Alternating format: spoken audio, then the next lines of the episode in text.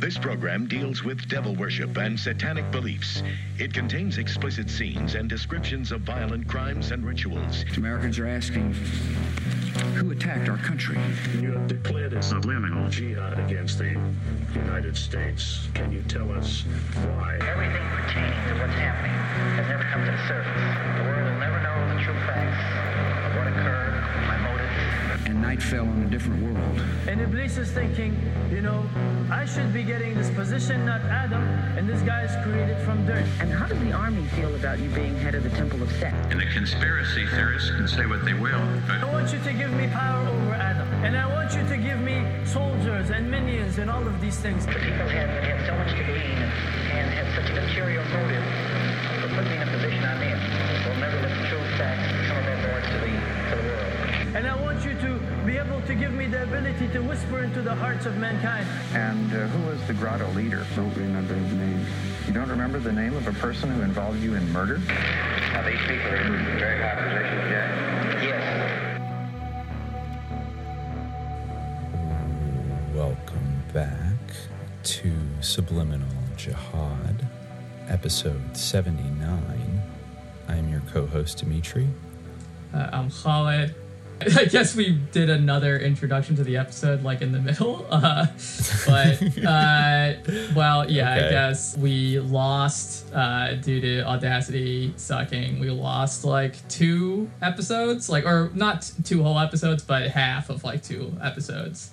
Uh, really, like half of this one and a third of another. So Yes. that's um, why there's it- been it like a huge increase in audio quality between the two parts of the episode. Hopefully, because we did buy a new microphones, so hopefully you're noticing Yes. that we didn't Yeah. like just get replaced by like better sounding or like crisper sounding jinn in the. middle We are not the- the MIBs episode. that We're have replaced the real MIBs. Dimitri and Khaled. It's like kind of feels like a little bit like pretentious to have this microphone. Uh, but whatever, you know. Hopefully it'll sound better. Probably won't like end the complaints about the vocal fry or the filler words, but you know, Dimitri the was assuring me hate. that now that I like am we're listening to ourselves like as we speak, which is a little odd, but you know, Mm. we were saying that maybe that'll make me notice when I'm saying um. But uh, It's possible. I just did it, so uh, According to the podcast god himself, Joe Rogan, Yeah, we took the yeah we took the production advice of Joe Rogan. Yeah, so he knows what's up. That's uh, the extent to which we've sold out. We've taken some mild podcasting. Well, you know, he's got his Malcolm Gladwell ten thousand hours of podcasting, so he would know, right? True, Uh, and we're on our way. he's the we're on our way fast. You know. True, yeah, we are on our way fast in terms of sheer hour output. Uh, Yes, if not exactly. like uh, lunch of episodes. Exactly. yeah. So before How many uh, epi- hours of Subliminal Jihad do you think that there are? Uh, well, this is episode 79. We're re-recording this hour. So, yes, but anyway, most are at whatever. Let's get back into the long, episode so and that we're it at doesn't 80. So, but we're approaching longer by virtue of getting to do it over again. Yeah, we're still talking over each other. But that's okay. I think we have about 250 hours, uh, somewhere around there.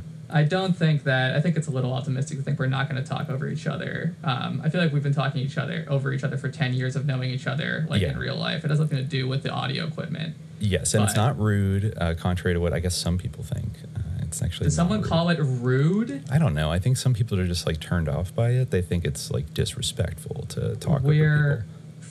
friends. I Like we interrupt each other. Like you interrupt me, I interrupt you. Yeah. Like you know, whatever. Uh, I mean, no, if you ever feel like you haven't had a chance to speak your piece, by all means, like do so. Uh, and I assume the same goes. Uh, Sure. You know. I think we always get our points in, but okay, yeah, I so mean, we definitely take whatever.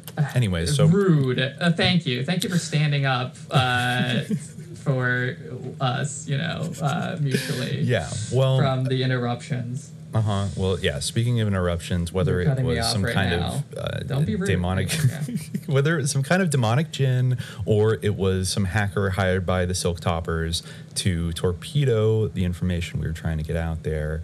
Uh, It was definitely a demonic jinn. Considering the episodes that were interfered with, uh, I feel like it was probably some kind of Silk Topper jinn collaboration. But- It probably was, yeah. And Yeah. you know, I think that makes sense because of the the subjects we're to continue covering in this epic volume by Gustavus Myers. And so I think, you know, in the first hour, if I recall correctly, we were mostly talking about the massive land frauds and thefts that basically rampaged throughout the 19th century and led to uh, basically the consolidation of massive tracts of farming land, grazing land, uh, mineral rich land, land with oil beneath it, copper, zinc, etc., in the hands of a relatively uh, small class of rapacious uh, robber barons, I guess you could say.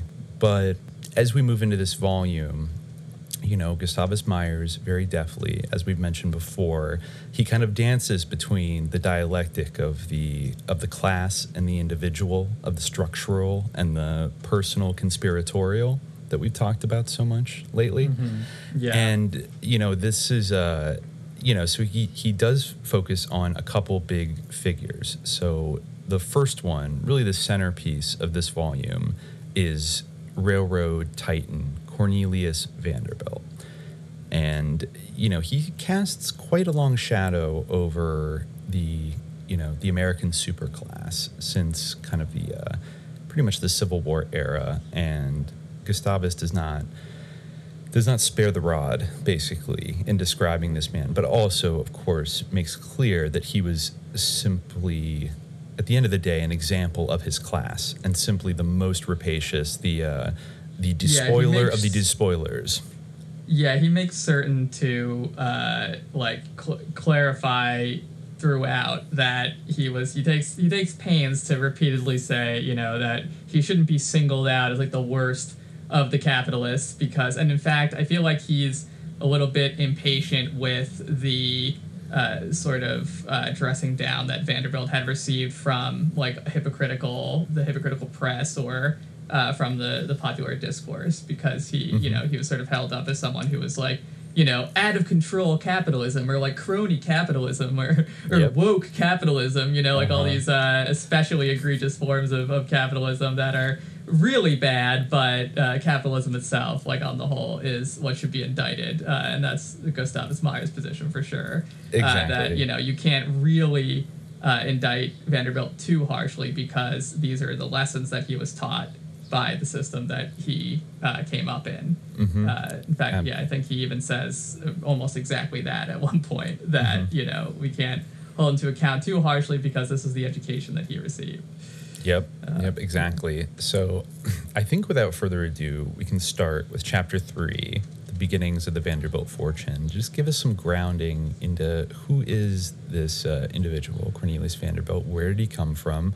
Was he descended from a patroon? You know, I mean, was he a real like old world New Netherlands silk topper or somebody kind of like Astor who didn't grow up with a lot, but through his sheer rapacity and integration into the older landed gentry was able to, you know, amass an absolutely staggering fortune? Well, let's find out. So I'll just read a little bit from the first few pages of, uh, of chapter three here. Okay, so the beginnings of the Vanderbilt fortune. The first of the overshadowing fortunes to develop from the ownership and manipulation of railroads was that of Cornelius Vanderbilt. The Havemeyers and other factory owners, whose descendants are now enrolled among the conspicuous multimillionaires, were still in the embryonic stages when Vanderbilt towered aloft in a class by himself with a fortune of $105 million. In these times of enormous individual accumulations and centralization of wealth, the personal possession of 105 million does not excite a fraction of the astonishment or the astonished comment that it did at Cornelius Vanderbilt's death in 1877. Accustomed as the present generation is to the sight of billionaires or semi billionaires, it cannot be expected to show any wonderment at fortunes of lesser proportions. Subheader 90 millions in 15 years. Yet to the people of 30 years ago, around 100 million was something vast and unprecedented. In 1847, millionaires were so infrequent that the very word, as we have seen, was significantly italicized. But here was a man who, figuratively speaking, was a hundred millionaires rolled in one. Compared with his wealth, the great fortunes of 10 or 15 years before dwindled into bagatelles. During the Civil War, a fortune of 15 million had been looked upon as monumental. Even the huge Astor fortune, so long far outranking all competitors, lost its exceptional distinction and ceased being the sole unrivaled standard of immense wealth. Nearly a century of fraud was behind the Astor fortune. The greater part of Cornelius Vanderbilt's wealth was massed together in his last 15 years. This was the amazing, unparalleled feature to his generation. Within 15 brief years, he had possessed himself of more than $90 million. His wealth came rushing in at the rate of 6 million a year. Such an accomplishment may not impress the people of these years, familiar as they are with the ease with which John D. Rockefeller and other multimillionaires have long swept in almost fabulous annual revenues. With his yearly income of fully 80 million or 85 million, Rockefeller can look back and smile with superior disdain at the commotion raised by the contemplation of Cornelius Vanderbilt's 6 million. Each period to itself, however, Cornelius Vanderbilt was the golden luminary of his time, a magnate of such combined, far reaching wealth and power as the United States has ever known. Indeed, one overruns the line of tautology in distinguishing between wealth and power. The two were then identical, not less than now. Wealth was the real power. None knew or boasted of this more than old Vanderbilt when, with advancing age, he became more arrogant and choleric, and less and less inclined to smooth down the storms he provoked by his contemptuous flings at the great pliable public. When threatened by competitors, or occasionally by public officials with the invocation of the law, he habitually sneered at them and vaunted his defiance. In terse sentences interspersed with profanity, he, he proclaimed the fact that money was law, that it could either buy laws or immunity from the law. Since wealth meant power, both economic and political, it is not difficult to estimate Vanderbilt's supreme place in his day. Far below him in point of possession stretched the 50 million individuals who made up the nation's population. Nearly 10 million were wage laborers, and of the 10 million, fully 500,000 were child laborers. The very best paid of skilled workers received in the highest market not more than $1,000.40 a year. The usual weekly pay ran from 12 to $20 a week. The average pay, average pay of unskilled laborers was 350 a year. More than 7.5 million persons plowed and hoed and harvested the farms of the country. Comparatively few of them could claim a decent living, and a large proportion were in debt. The incomes of the middle class, including individual employers, business and professional men, tradesmen, and small middlemen, range from 1,000 to 10,000 a year. How immeasurably puny they all seem besides Vanderbilt. He beheld a multitude of many millions struggling fiercely for the dollar that meant livelihood or fortune, those bits of metal or paper which commanded the necessities, comforts, and luxuries of life, the antidote of grim poverty, and the guarantees of good living, which dictated the services, honorable or often dishonorable, of men, women, and children, which bought brains not less than souls, and which put their sordid seal on even the most sacred qualities. Now, by these tokens, he had securely 105 million of these bits of metal or wealth in some form equivalent to them. Millions of people had none of these dollars. The hundreds of thousands had a few. The thousands had hundreds of thousands. The few had millions. He had more than any. Even with all his wealth, great as it was in his day, he would scarcely be worth remembrance were it not that he was a founder of a dynasty of wealth. Therein lies the present importance of his career. From 105 million bequeathed at his death, the Vanderbilt fortune has grown until it now reaches fully 700 million. This is like in 1910. Yeah, very Doctor Evil. Uh, right? Uh, this is yeah. an approximate estimate. The actual amount may be more or less. In 1889, Shearman placed the wealth of Cornelius and William K. K. Vanderbilt, grandsons of the first Cornelius, at 100 million each, and that of Frederick W. Vanderbilt, a brother of those two men, at 20 million. Adding the fortunes of the various other members of the Vanderbilt family, the Vanderbilts then possessed about 300 million. Since that time, the population and resources of the United States have vastly increased. Wealth in the hold of a few has become more intensely centralized. Great fortunes have gone far beyond their already extraordinary boundaries of 20 years ago. The possessions of the Vanderbilts have expanded and swollen in value everywhere, although recently the Standard Oil oligarchy has been encroaching upon their possessions. Very probable it is that the combined Vanderbilt fortune reaches fully 700 million, actually and potentially. But the incidental mention of such a mass of money conveys no adequate conception of the power of this family. Nominally, it is composed of private citizens with theoretically the same rights and limitations of citizenship held by any other citizen, and no more. But this is a fanciful picture. In reality, the Vanderbilt family is one of the dynasties of inordinately rich families ruling the United States industrially and politically. Singly, it has mastery over many of the railroad and public utility systems and industrial corporations of the United States.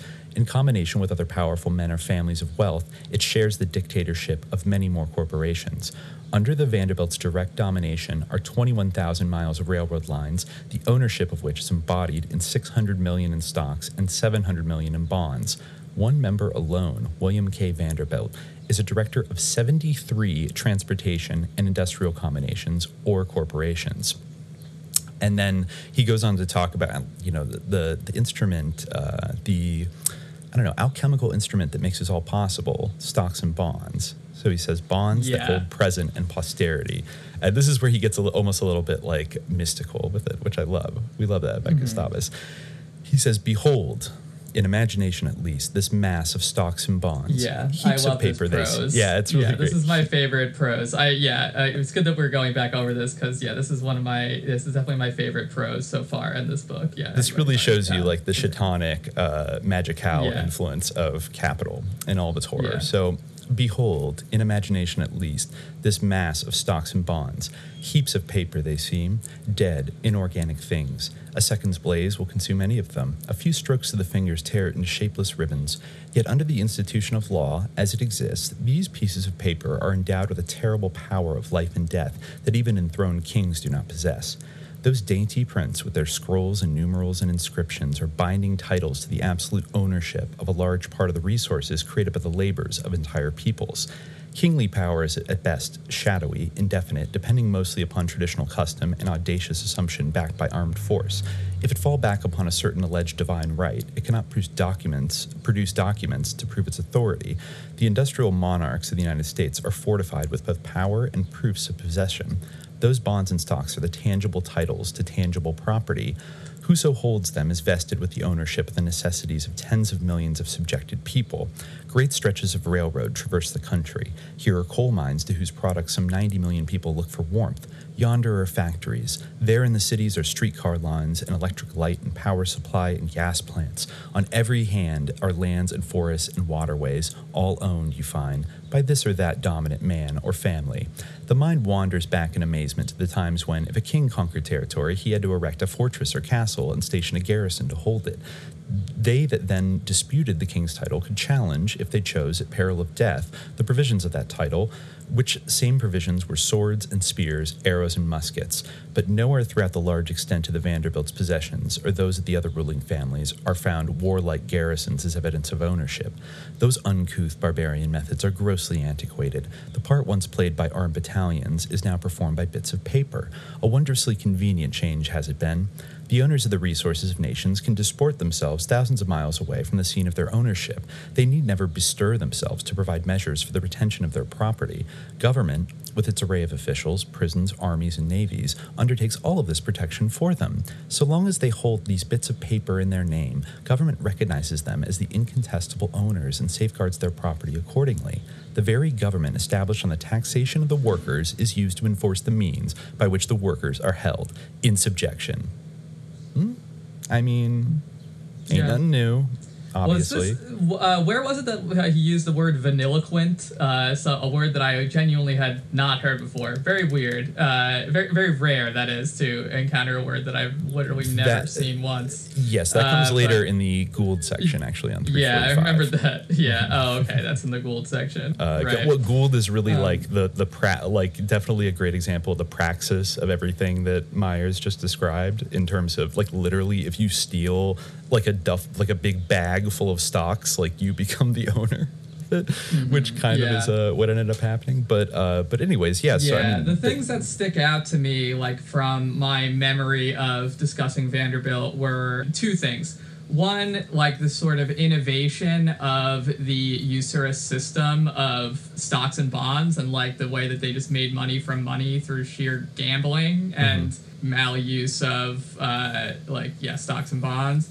And the other one was like his conduct during the Civil War, where he like sort of emerged as like a noted patriot or, or whatever, but he actually was like uh, you know imperiling uh, Union troops by like uh, selling them like marked up like rotting ships. Yes. Uh, because before he got into the railroads where he made his real fortune, he was in shipping. Yes, he Uh, was. He was. yeah. And um, Um, and so I think yeah, Meyer, Myers gives a little background on his actual kind of you know his background, and he was from Staten Island, and he didn't grow up rich, but he did grow up the son of a kind of um like a a ferry.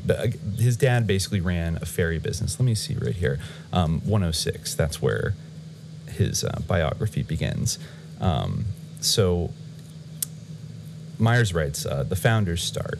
Vanderbilt was a rugged, headstrong, untamable, illiterate youth. At 12 years of age, he could scarcely write his own name, but he knew the ways of the water. When still a youth, he commenced ferrying passengers and freight between Staten Island and New York City. For books, he cared nothing. The refinements of life he scorned. His one passion was money. He was grasping and enterprising, coarse and domineering. Of the real details of his early life, little is known except what has been written by laudatory writers. We are informed that as he gradually made and saved money, he built his own schooners and went in for the coasting trade. The invention and success of the steamboat, it is further related, convinced him that the day of the sailing vessel would soon be over. He therefore sold his interest in his schooners and was engaged as captain of a steamboat plying between New York and points on the New Jersey coast. His wife, at the same time, enlarged the family revenues by running a wayside tavern at New Brunswick, New Jersey, whither Vanderbilt had moved. In 1829, when his resources uh, reached $30,000, he quit as an employee and began building his own steamboats. Little by little, he drove many of his competitors out of business. This he was able to do by his harsh, unscrupulous, and strategic measures. He was severe with the men who worked for him, compelling them to work long hours for little pay. He showed a singular ability in undermining competitors. They could not pay low wages, but what he could pay lower. As rapidly as they set about reducing passenger and freight rates, he would anticipate them. His policy at this time was to bankrupt competitors and then, having obtained a monopoly, to charge exorbitant rates. The public, which welcomed him as a benefactor in declaring cheaper rates and which flocked to patronize his line, had to pay dearly for their premature and short sighted joy. For the first five years, his profits, according to Croffut, reached 30000 a year, doubling in successive years. By the time he was 40 years old, he ran steamboats to many cities on the coast and had amassed a fortune of half a million dollars. So that's the, the first mention of many, basically, of his uh, hard nosed, uh, aggressive business tactics. So he goes on. I guess one of the big themes with Vanderbilt is bribery and commercial blackmail. So Myers writes that one of Vanderbilt's most effective means for harassing and driving out competition was in bribing the New York Common Council to give him and refuse them dock privileges. As the city owned the docks, the Common Council had the exclusive right of determining to whom they should be leased.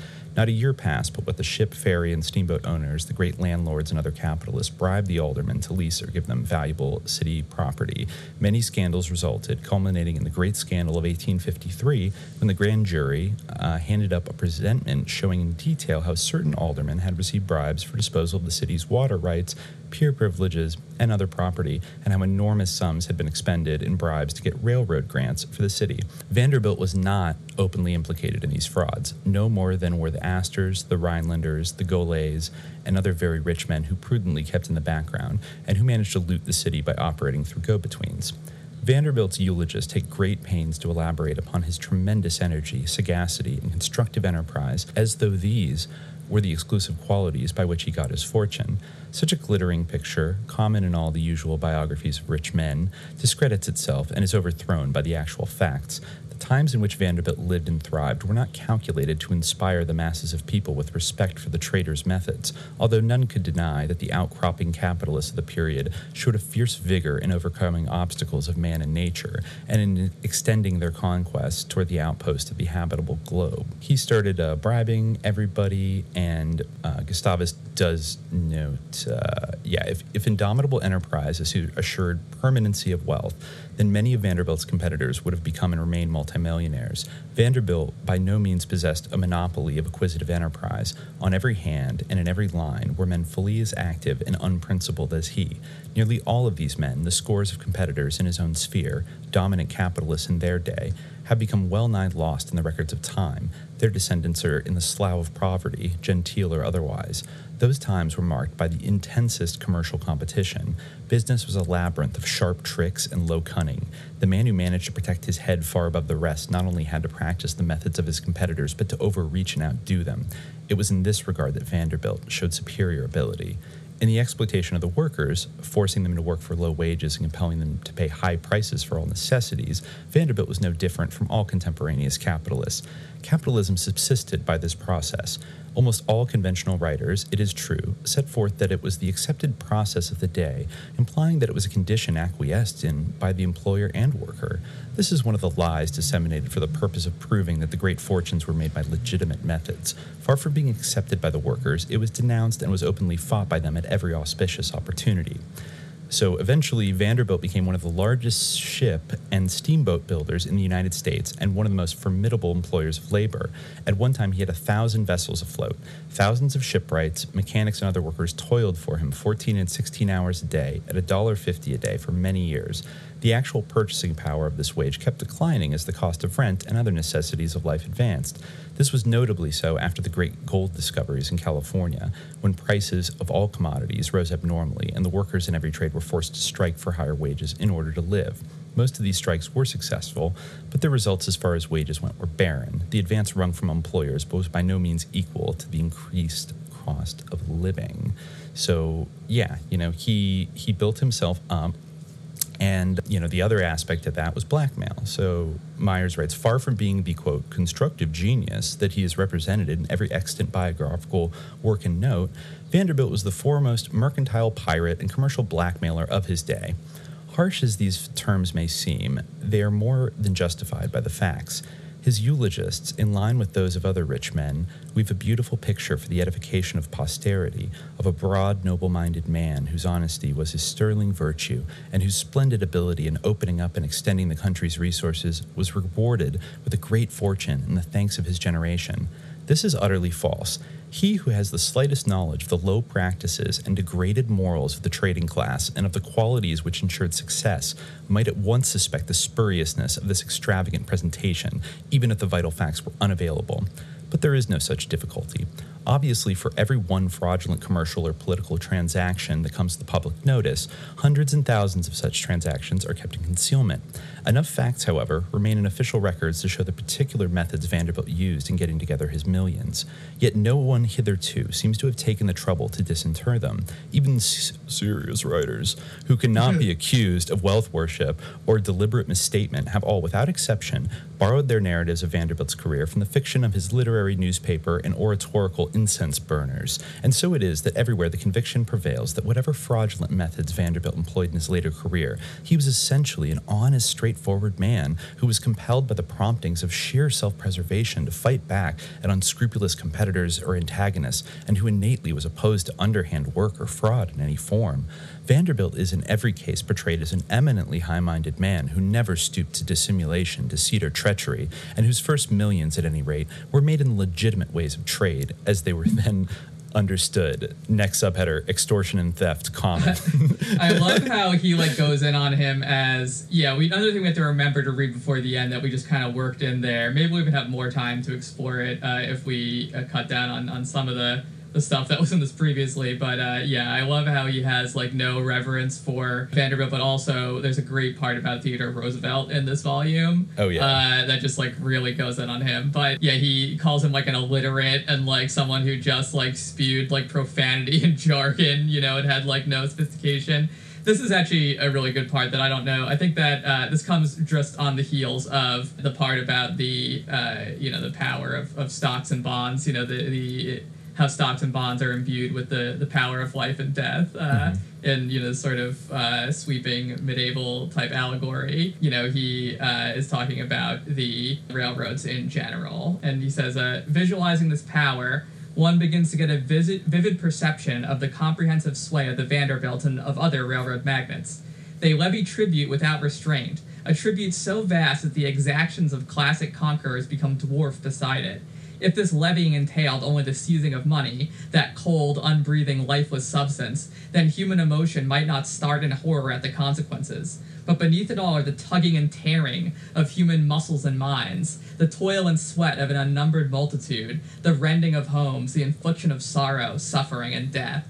Yeah, you really can see the sort of uh, it's, there's definitely a Marxist influence here. You know, he definitely he shouts out socialism and socialists like in his footnotes, and you can really see like the uh, sort of a, a labor theory of, of value kind of underrunning this, or the idea of a capitalism viewed with life. But he says uh, the magnets, as we have said, hold the power of decreeing life and death. And time never was since the railroads were first built when this power was not extra- arbitrarily exercised. Millions have gone hungry or lived on an attenuated diet, while elsewhere harvests are rotted in the ground. Between their needs and nature's fertility lay the railroads. Organized and maintained for profit and for profit alone, the railroads carry produce and products at their fixed rates and not a whit less. If these rates are not paid, the transportation is refused. And as in these times transportation is necessary in the world's intercourse, the men who control it have the power to stand as an inflexible barrier between individuals, groups of individuals, nations, and international peoples. The very agencies which should, under a rational form of civilization, be devoted to promoting the interests of mankind are used as their capricious self interests incline them by the few who have been allowed to obtain control of them. What if helpless people are swept off by starvation or by diseases superinduced by lack of proper food? What if in the great cities an increasing sacrifice of innocence goes on because their parents cannot afford the price of good milk, a price determined to a large extent by railroad tariff? All the slaughter and more makes no impress upon the unimpressionable surfaces of these stocks and bonds, and leaves no record save in the hospitals and graveyards. The railroad magnates have other powers. Government itself has no power to blot a town out of existence. It cannot strew desolation and will at will. But the railroad owners can do it and do not hesitate if sufficient profits be involved. One man sitting in a palace in New York can give an order declaring a secret discriminative tariff against the products of a place, whereupon its industry is no longer uh, able to compete with formidable competitors enjoying better rates, closed down, and the life of the place flickers and sometimes goes out. These are but a very few of the immensity of extravagant powers conferred by the ownership of these railroad bonds and stocks. Bonds they assuredly are, incomparably more so than the clumsy yokes of olden, olden days. Society has improved its outward forms in these passing centuries. Clanking chains are no longer necessary to keep slaves in subjection. Far more effective than change and balls and iron collars are the ownership of the means whereby men must live. Whoever controls them in large degree is a potentate, by whatever name he be called, and those who depend upon the owner of them for their sustenance are slaves by whatever flattering name they choose to go. Now, you could take issue with that in some respects, but I think it's very uh, compelling the way that he talks about the sort of flow of life being mm-hmm. interrupted by these machines uh, and the implementation of their control by the what he calls potentiates, you know, mm-hmm. uh, pow- uh, powers basically, or agents of power. Um, yes. And you know their ability to just yeah interfere in uh, people's livelihood and to control really basically this whole system of stocks and bonds and papers and symbology is obscuring a way of exercising control, like a grotesque and, and sinister control over life itself. Uh, that's suffocating and uh, yes. you know just uh, this is truly like the the dictatorship of like the cla- the capitalist overclass, basically like fully coming into fruition uh, to a degree. Not that it wasn't already rigged from the very beginning, but yeah, I mean, where basically the, the they have the they do kind of have in some cases they they have privileges that like exceed patroonship. You know, like before the American Revolution, oh, yeah. in the sense that you could buy you know hundreds of thousands of acres of land like Bill Gates is doing today and kick anybody off of it. And the Supreme Court would basically yes you know, absolutely. like and reify that as legal yeah he does he does talk about yeah that did occur to me I think uh, I'm not sure if that is mentioned in what uh, we have preserved of our earlier recording but I yeah think we did mention Bill Gates yeah, buying the land uh, yeah. yeah right. Uh, and yeah definitely that did occur to me. And he you like yeah and it really talks about how you know, of course, there's like uh, vain or uh, perfunctory separations of power and like uh, antitrust maneuvers happening at this time. You know, uh, Theodore Roosevelt being an exponent of that, but the ultimately the government really is subservient and just does whatever these railroads want, the, whatever these railroad magnates and, and these capitalists desire. The government really is their implement yeah, uh, for it accomplishing is. it. What you were saying before really reminded me of this portion that I feel like we shouldn't gloss over because it's kind of about the uh, dissonance between the portrayal of these people and their actual like moral character, which mm-hmm. I found to be very interesting. And I do remember that we mentioned it uh, previously. You know, he goes on and says the Vanderbilts are potentates. Their power is bounded by no law. They are among the handful of fellow potentates who say what law shall be and how it shall be enforced.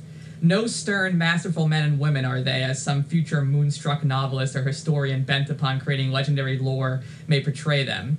Voluptuaries are most of them, sunk in a surfeit of gorgeous living and riotous pleasure.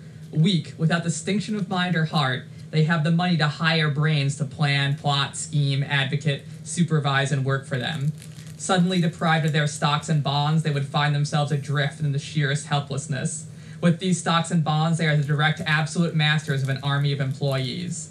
On the New York Central Railroad alone, the Vanderbilt payroll embraces 50,000 workers. This is but one of their railroad systems. As many more, or nearly as many, men work directly for them on their other railroad lines. You know, he just talks about how the interests and decisions of this family are supreme. He says, accepting the average of five to a family, here are 500,000 souls whose livelihood is dependent upon largely the will of the Vanderbilt family. To that will, there is no check.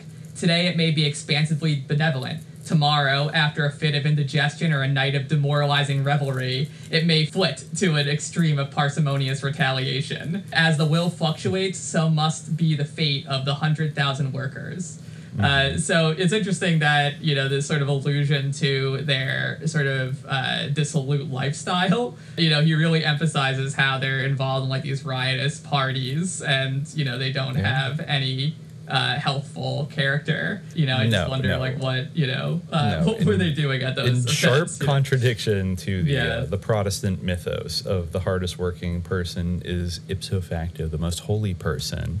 Probably my least favorite thing about Protestant Christianity.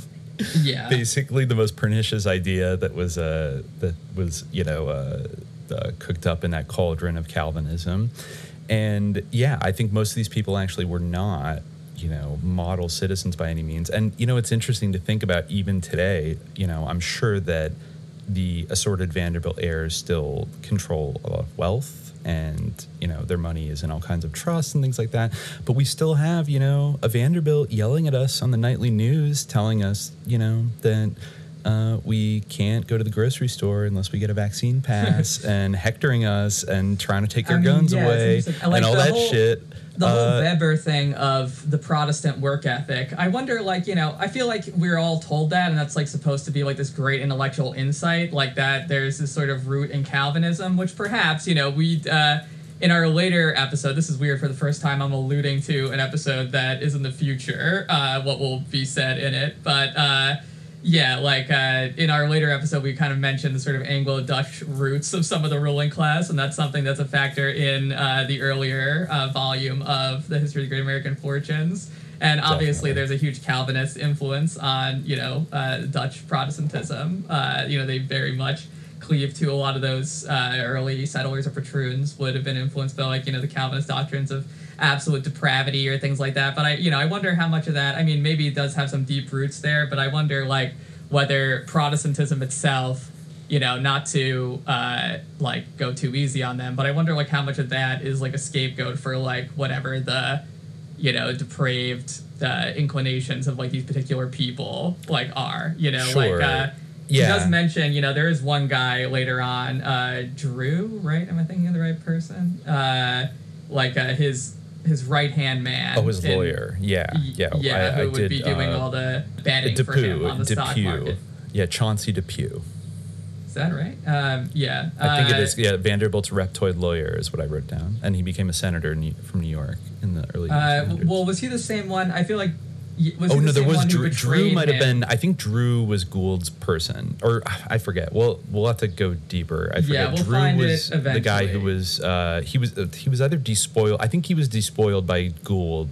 I, I believe, uh, and they dumped him. Remember after their whole scandal. Yeah, they're well, right. Gould and uh, Vanderbilt. Gould betrayed Vanderbilt with Drew, and yeah, and then he, after he was betrayed, he like crept under his covers and made all these sort of religious, um, you know, appeals for for clemency, and kind of like just collapsed into like a religious torpor uh, Yeah. because he still like was you know uh, sort of had a, uh, a streak of orthodoxy in Yeah. him, uh, And- despite and, I mean, just being the- you know uh, very like you know uh, Rapacious. reprobate person. Yeah. Yeah. Exactly. Well, I think the other thing to keep in mind, and I think it's something we're still in the process of getting to the bottom of, is the kind of cultural shift that went on in, particularly in like the Ivy League colleges and places like Yale and Harvard, um, but particularly focusing on Yale, where that was a university that basically existed to train like preachers, reverends, right? Like clergy.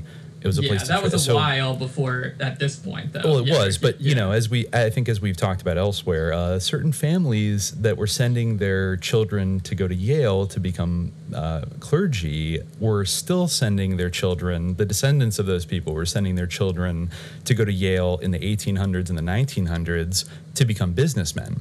And so mm-hmm. you have to, I'm sure there was always some kind of overlap between those two things, but it really seemed like the ascendancy, especially of things like Skull and Bones, which is like, how do you square Skull and Bones with, you know, a kind of university that's trained, designed to build a good Christian clergyman, you know, and then you have this like German death cult society where you have to like lie in a coffin full of shit, like cradling Geronimo's skull while everyone like pees on you and you have to tell them all your secrets. Like, how did that evolve, right? Because it seems like there's a, a spiritual shift, if you will, and, and a full pivot towards business is almost like business is the religion in, in a kind of way. I, mean, I don't I don't want to necessarily speak like too literally, but it feels that way, right?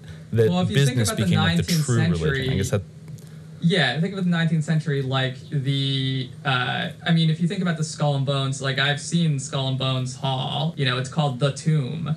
And at Harvard, they have a similar thing, like a Mm-hmm. weird, like, kind of uh, tomb for their secret society uh, that, ex- that exists there. I forget exactly what, uh, what's the Harvard one called? Is it uh, the, uh, I always not forget about- notorious. I always forget about the Harvard ones, uh, what they're called. They don't get talked about as much. No, yeah, they definitely don't. Uh, but their building is uh, also very odd looking. But I think that those were, at least in the case of the Skull and Bones Hall, I think that that was roughly contemporary, or at least there were, yeah, I think that they actually designed it for the Skull and Bones, right? Like it was constructed for them, like in that, I you know, think so. 19th century Gothic style, or Yeah. at least around that time. Yeah, most of the Yeah. oldest secret societies, I think Book and Snake Yeah, was the, the, same Skull way. and Bones Hall, Scabbard and otherwise known as the no, Scabbard and Tomb. Yeah. Um, The Scroll and Key, that was the other one. the it was built in three phases. The first wing was built in 1856, the second wing in 1903, and Davis designed neo-Gothic towers were added to the rear guard in 1912. Uh, the front and side facades and the other Portland brownstone in Egypto-Doric style. That's you know uh, just from Wikipedia, but you can see in the architecture like the you know the sort of neoclassical influences like of everything that was in the air at the time, like spiritualism, kind of. I mean, you know, after the, you know, I guess uh, the Skull and Bones itself predates uh, the Second World War, but especially after the Second, uh, sorry, the Second World War predates uh, the Civil War. But after the Civil War, especially, you know, when there's this mass death, people obviously experienced a little bit of disillusionment, and you know, maybe in there's an element of that, like just in the general milieu of the early 19th century as well, and uh, the lead up to the Civil War. I think that there definitely was like an aspect of, uh, certainly the the sort of puritanical religion or the you know uh, the religious seriousness that prevailed at that time uh, in the earlier centuries uh, certainly did start to wane. The ninth century was a very different time in terms of that orientation. I think in the United States.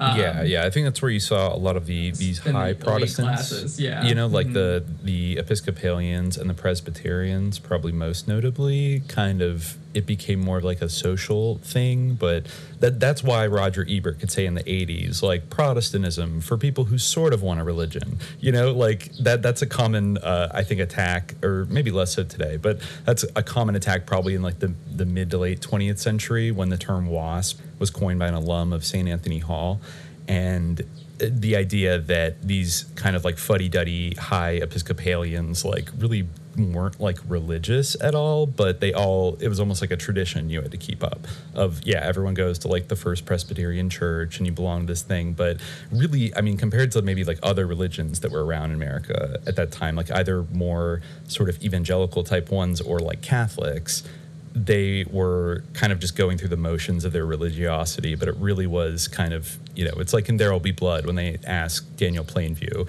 if he's a religious man, and he's like, uh, I'm a celebrator of many faiths. Like, you know, like it's like obviously he did no, he's well, fucking yeah. I mean, I think another like concern that's sort of adjacent to this, like outside of like the specifics of like the religious belief or the sort of doctrine that's being cleaved to or followed, something that I do recall us speaking about when we uh, did this episode before, whether or not it's the part that we've. Uh, manage to hold on to or not if it's in that part we did talk a little bit about like whether these people uh, feel bad you know whether they really do have a moral sensibility and like whether they know that what they're doing is wrong Yeah. because they've done truly egregious things you know like uh, Mm-hmm. I think we'll talk in a moment about Vanderbilt's uh, Civil War activities, and then Yeah. we'll probably talk about like Gould's gold conspiracy and all these things. Like, Mm-hmm. do they have like a, a sense that what they're doing is wrong? I think that maybe I think maybe it varies, but I think that it, it is telling. I think that in the case of I should really look up his name to see like whether it was in fact Drew, but I'm pretty sure that it was. But uh,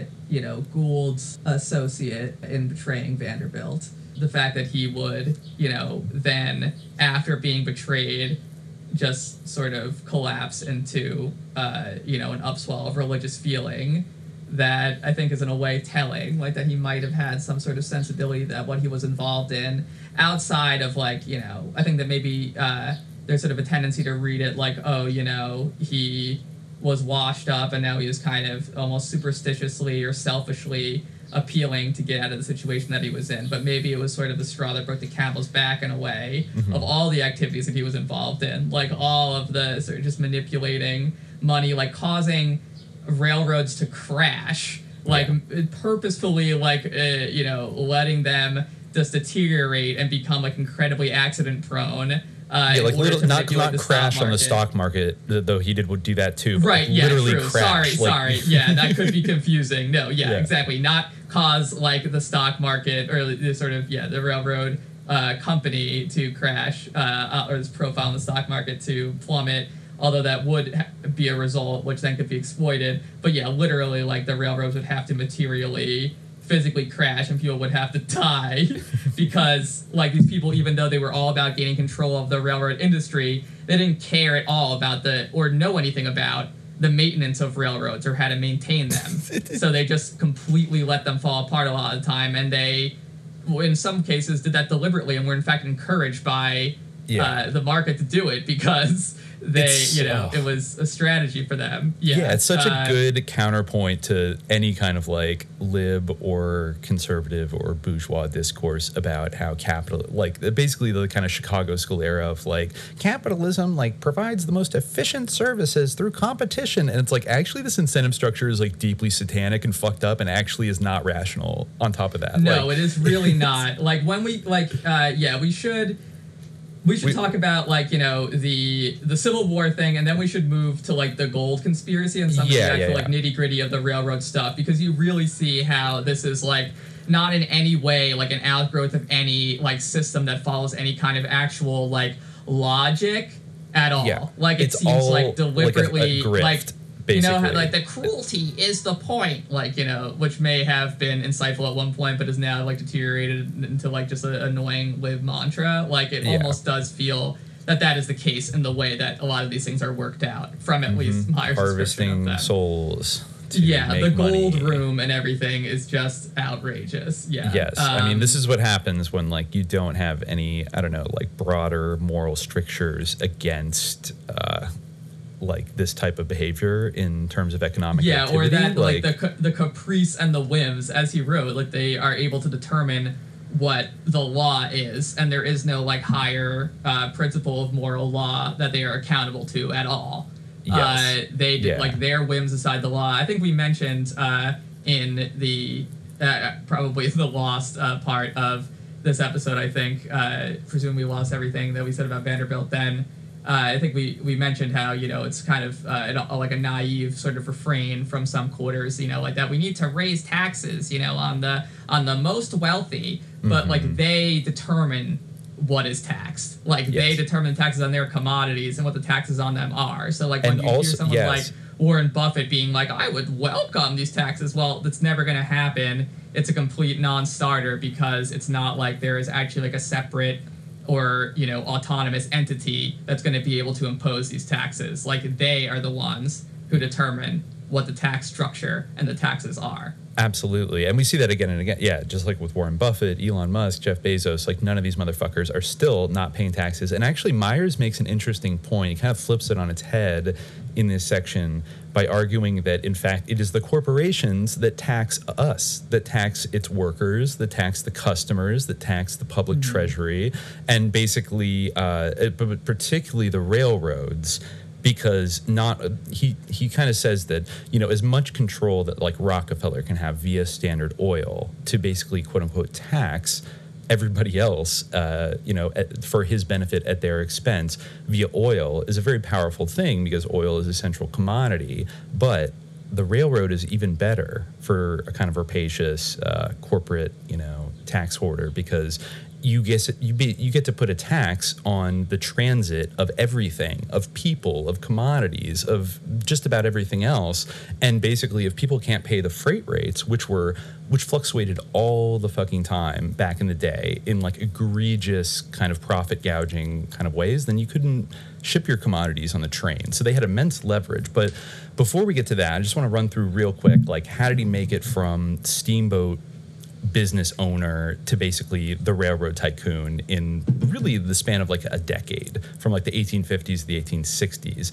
Well, I guess as Myers said it, the first thing he did was he figured out how to grift off the federal government through uh, kind of fraudulently uh, fleecing them on the mail trade. So I'll just read a little bit here, and then we'll move on to the Civil War real quick, and then we'll we'll get to the Erie part. I think we can we could power through this part of the biography.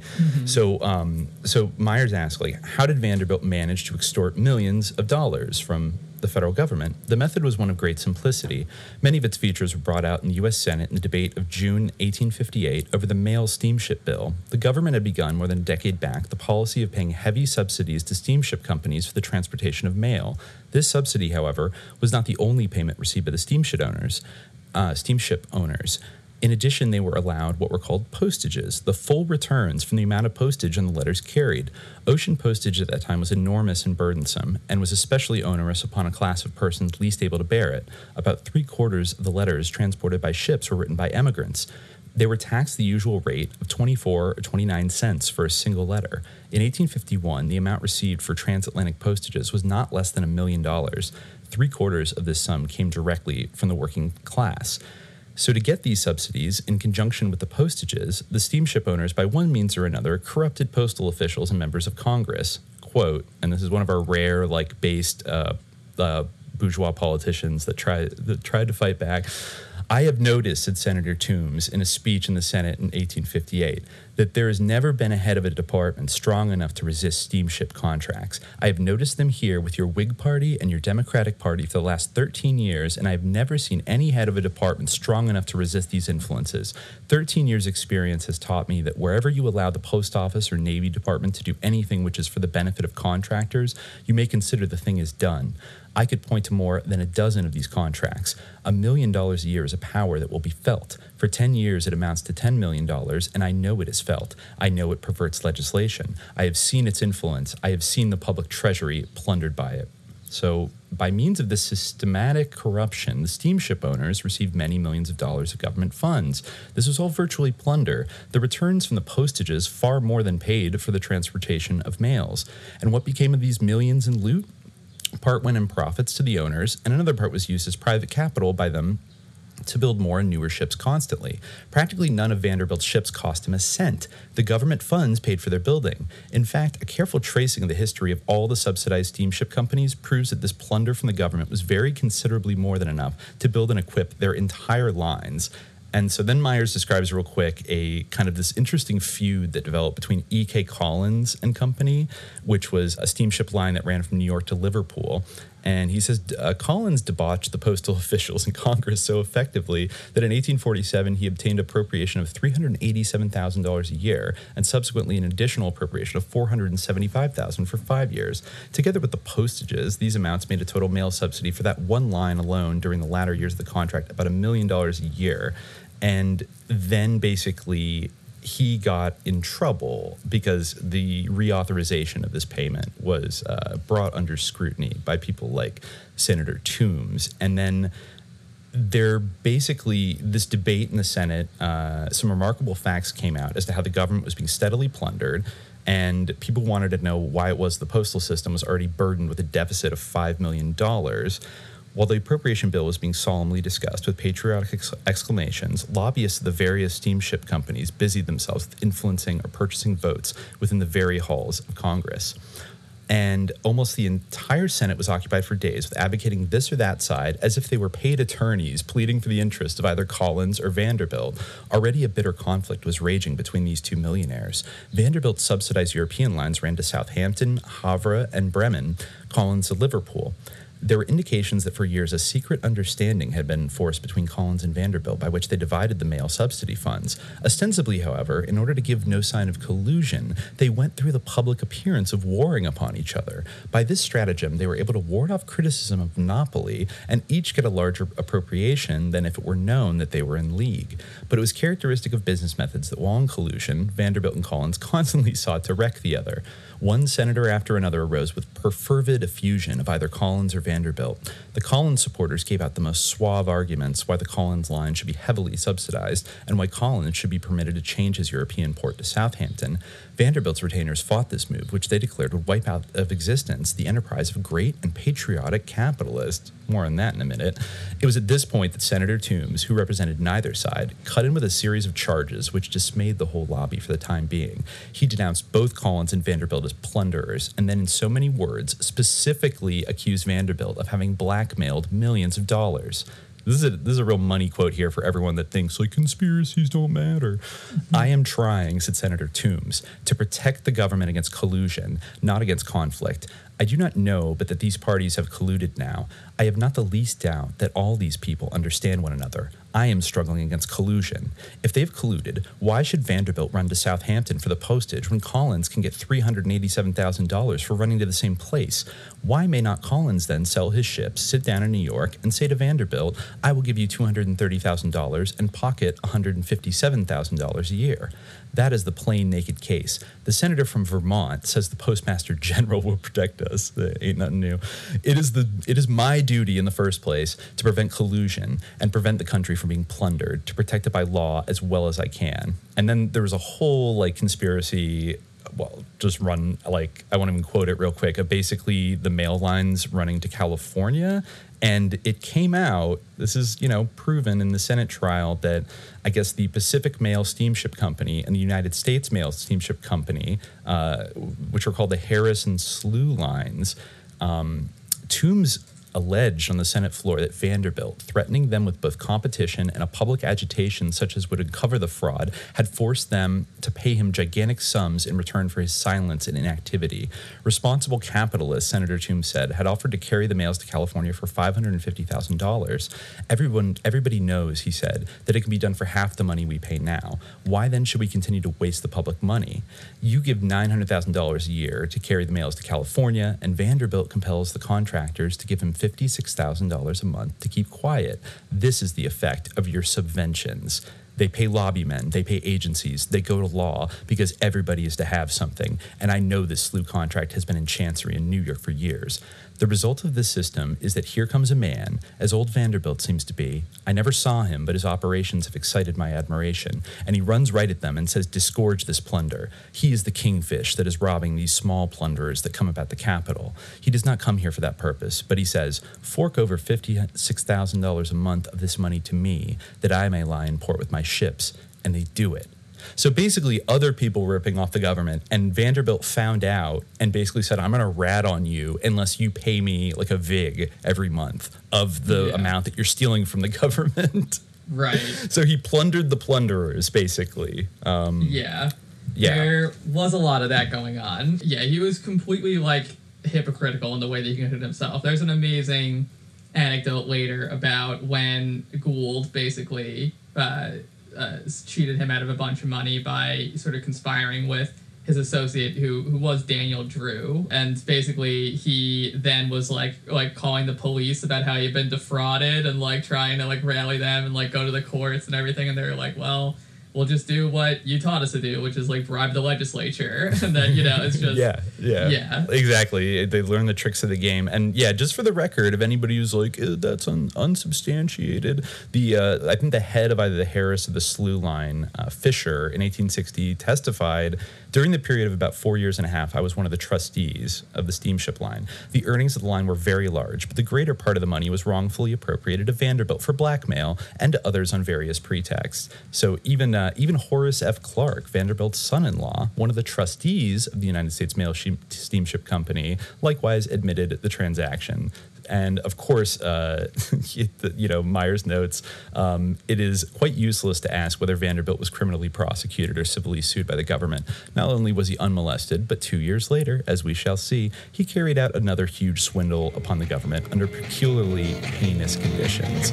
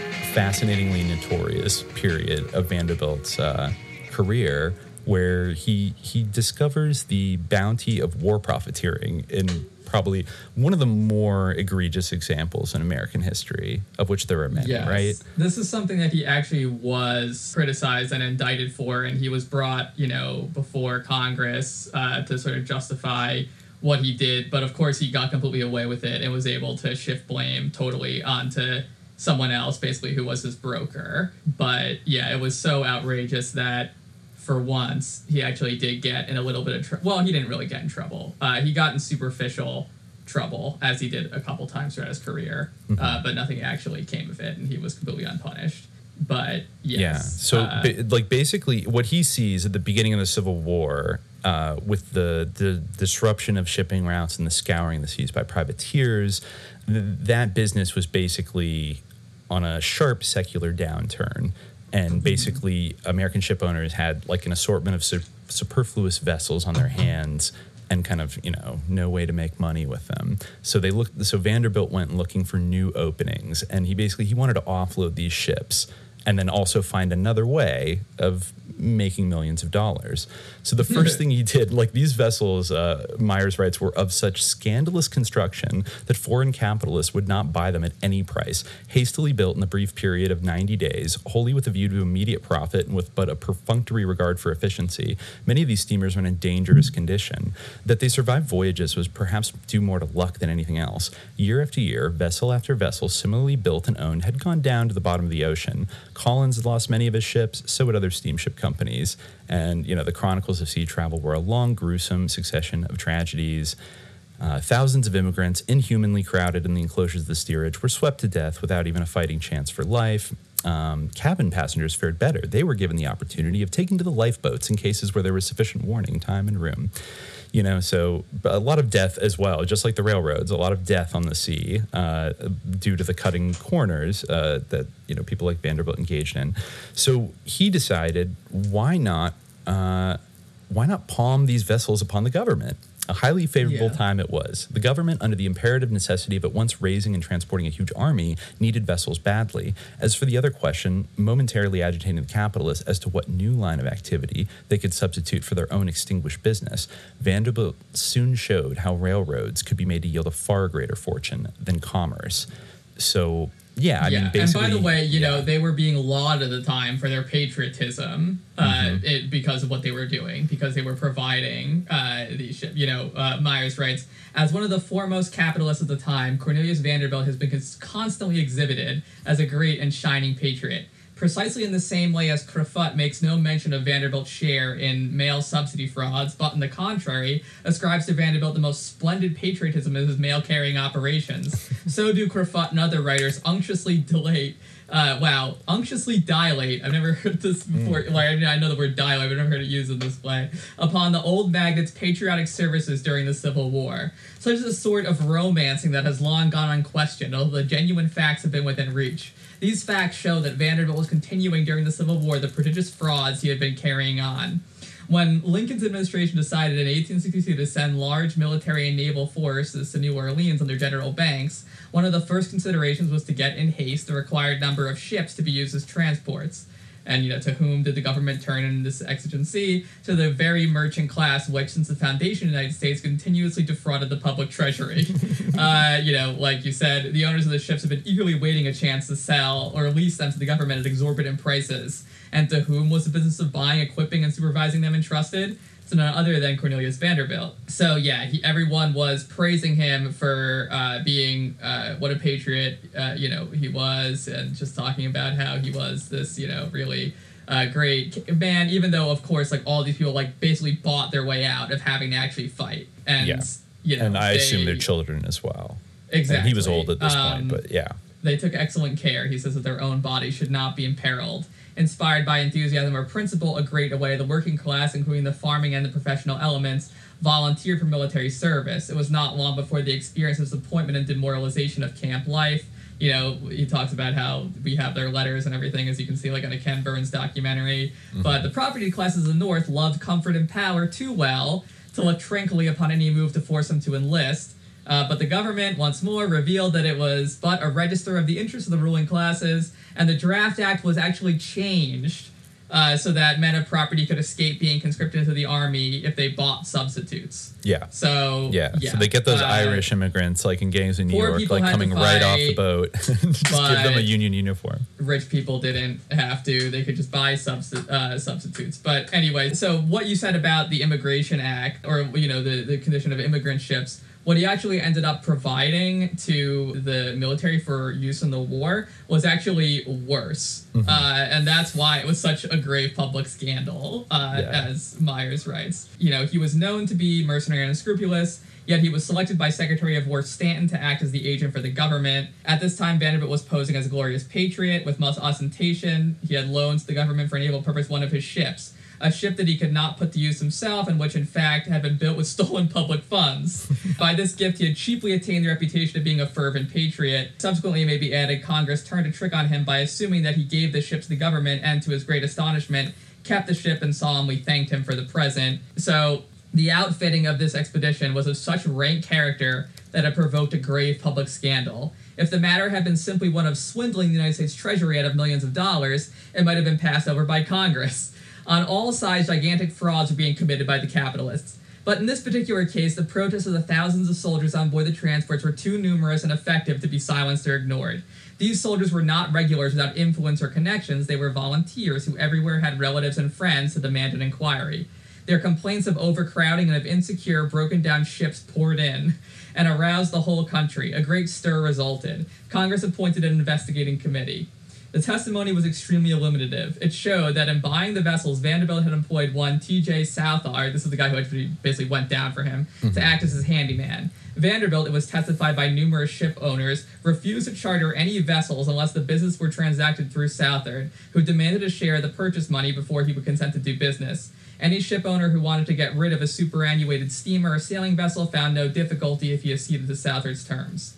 The vessels accepted by Vanderbilt and contracted to be paid for at high prices were in shockingly bad condition. Vanderbilt was one of the few men in the secret of the destination of Banks' expedition.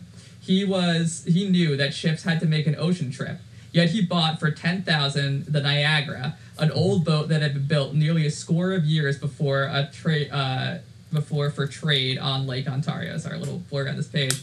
In perfectly smooth weather, reported Senator uh, Grimes of, Ohio- of Iowa, with a calm sea, the planks were ripped out of her and exhibited to the gaze of the indignant soldiers on board, showing that her timbers were rotten. The committee have in their committee room a large sample of one of the beams of this vessel to show that it does not the slightest capacity to hold a nail.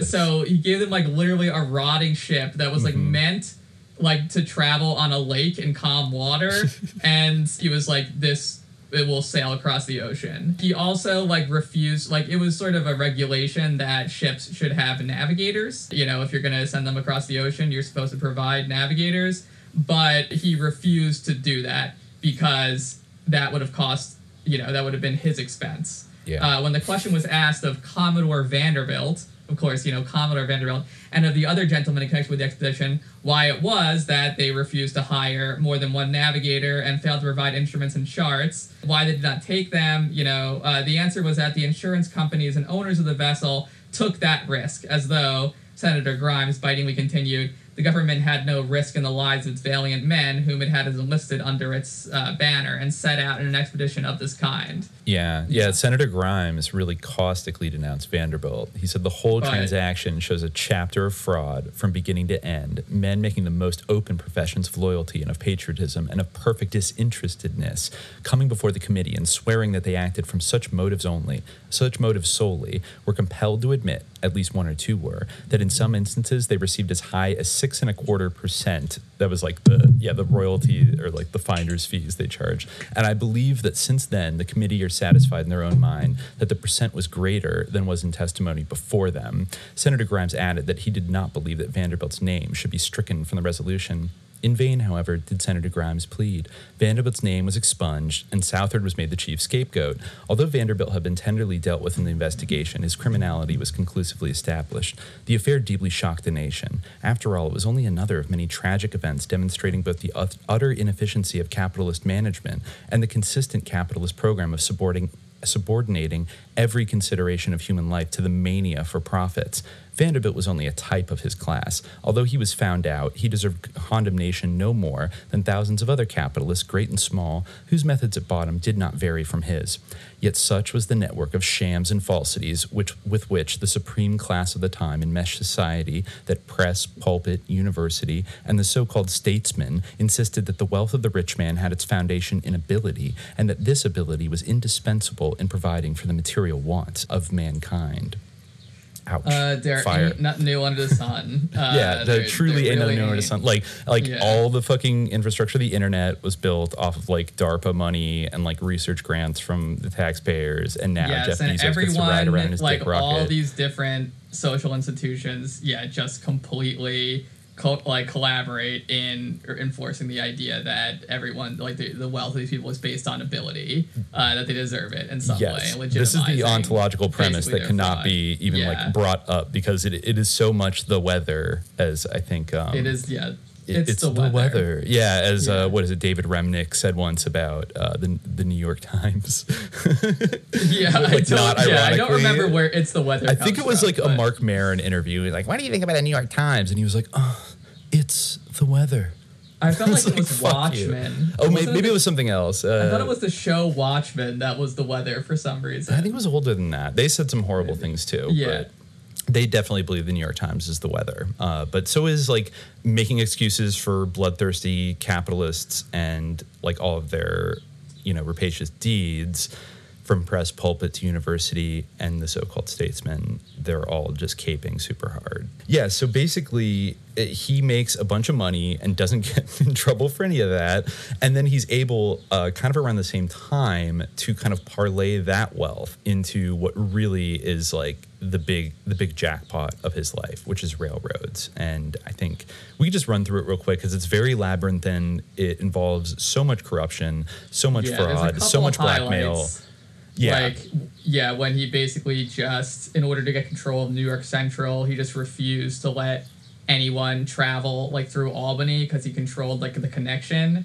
Uh, so basically, like he shut down travel completely and like Mm-hmm. totally abdicated like any sense of like his duty to people to help them travel like as the owner of the railroad just so that like the the stock of the New York Central would go down and he would be able to like acquire it easily. Yeah, there's yeah lots the, of, the- uh, the levels of stock manipulation between like different companies that he owned like tanking the stock of one and juicing the stock of another using shorts and things like the short Yeah. selling and things like that he was able to just like I th- i'm pretty sure most of what he made his fortune on is at least on the books illegal today because we have like the sec and some kind of laws I don't know. I this. almost feel like like he basically like established. I just feel like the reason why like it was. I know. I I, I almost feel the opposite. That like now there are just like more robust systems in place for like uh, formalizing everything that he did and just making it a feature of the system. Mm, that's a good point. Uh, yeah, yeah. streamlining it. Yeah, yeah, maybe some of the uh, specific tactics that he used, like basically like bribing people, insider trading, things like that, would be illegal. But the overall, the ability to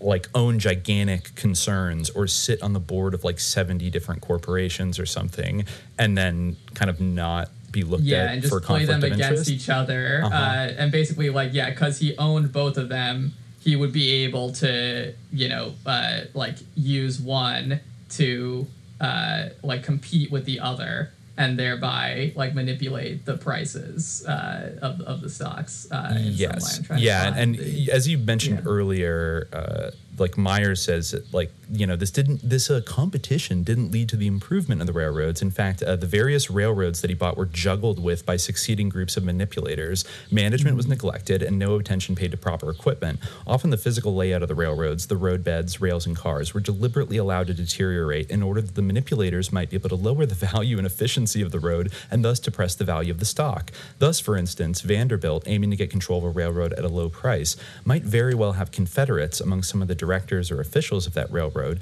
who would resist or sly, uh, slyly thwart every attempted improvement and so scheme that the profits would constantly go down. As the profits decreased, so did the price of the stock in the stock market. The changing combinations of railroad capitalists were too absorbed in the process of gambling in the stock market to have any direct concern for management. It was nothing to them that this neglect caused frequent and heartrending disasters. They were not held criminally responsible for the loss of life. In fact, the railroad wrecks often served their purpose in beating down the price of stocks. Incredible as this statement may seem, it is abundantly proved by the facts. So yeah, I mean like literally like sacrificing souls to like manipulate the stock price. This is when you see like the simulacra almost becoming more important than like the thing that it's signifying in turn you know what i mean like i mean it really has be- it takes on like it becomes kind of this abstract entity that is separate from the thing that it purports to represent right mm-hmm. And uh, and leads to that. So basically, yeah, it's like it, it literally does not matter in this system whether you're improving a railroad or you're just or also you know talk about like you know wh- who cares about conspiracies? That's dumb. Uh that sounds pretty much like he was engaging in criminal conspiracies to have like double agents inside of rival railroads that he wanted to Um. buy to like purposely sabotage them. So like leading to death and destruction so that he could buy it at a lower price. That sounds pretty It's not possible for there to be any kind of double agent because if enough people knew about the double agent, then the, every, it would just find you know if you hit Like more than 50 50? people, Oh, yeah, yeah. Yeah, well I guess probably he kept it under 50 people who knew about his double agents in the other railroads. This is a great part uh, just about uh, he annex it's called he annexes a second railroad. Having found it so easy to get one railroad he promptly went ahead to annex other railroads. By 1864 he loomed up as the owner of a controlling mass of stock in the new york and hudson river railroad. This line paralleled the Hudson River and had a terminal in the downtown section of New York City. In a way, it was a competitor of the New York and Harlem Railroad. The old magnate now conceived a brilliant idea. Why not consolidate the two roads?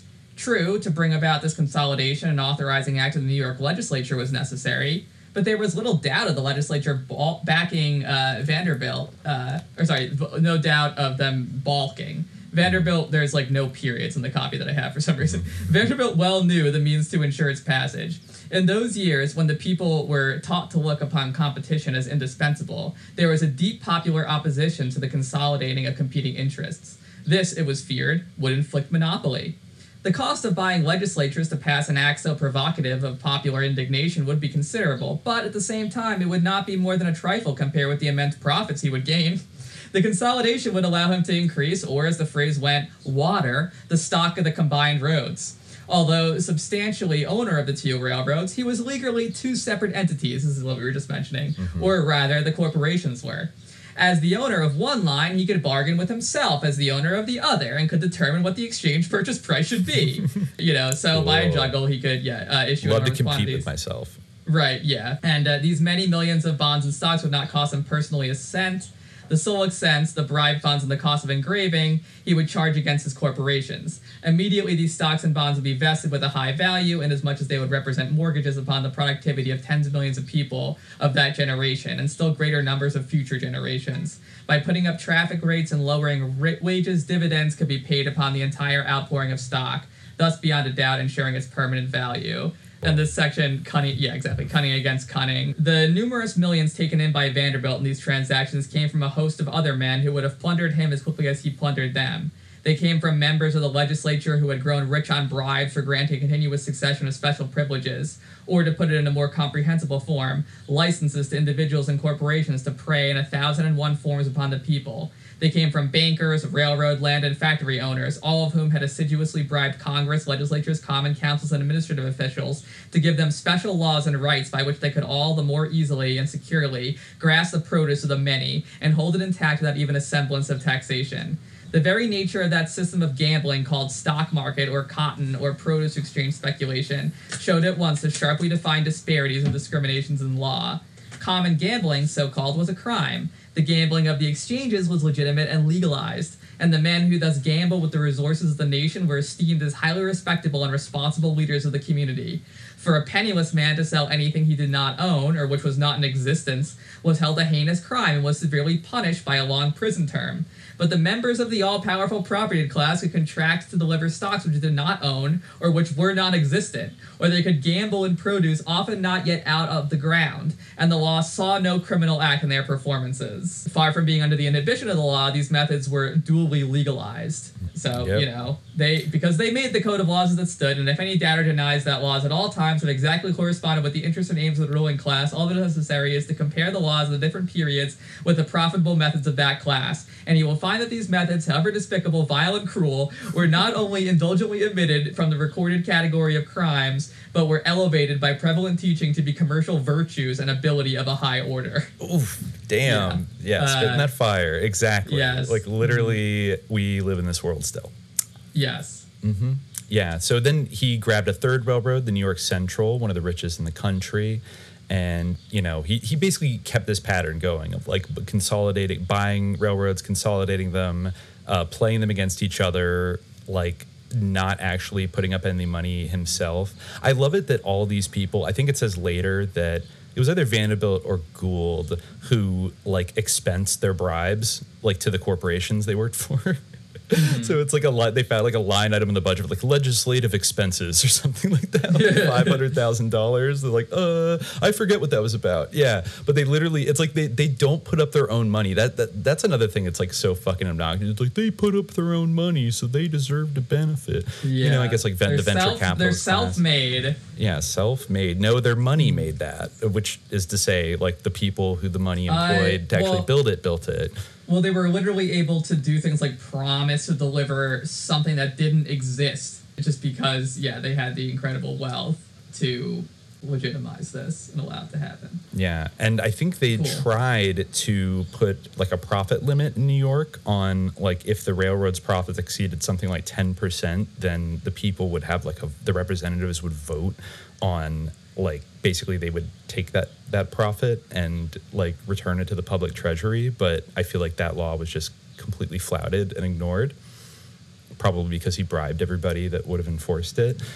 So you know, the- it- you can you can yeah. clearly see the popular distaste for monopoly almost all the way down, not just from like the vast working classes, but also from the middle class competitors, which I think throughout this volume, Myers mentions a few times how they were kind of batted in between the great poor masses and the silk toppers.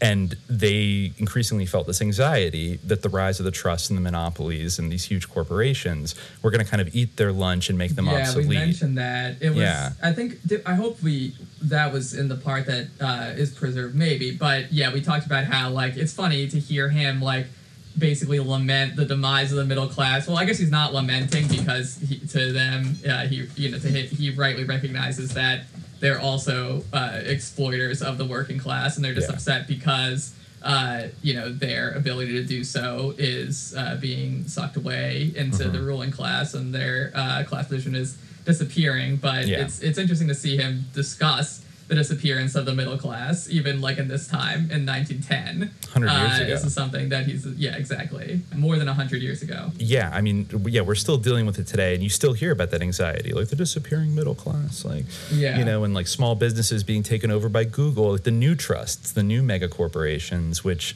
do, the more you read about this, it feels like it's just like a 21st century update on the same kind of model.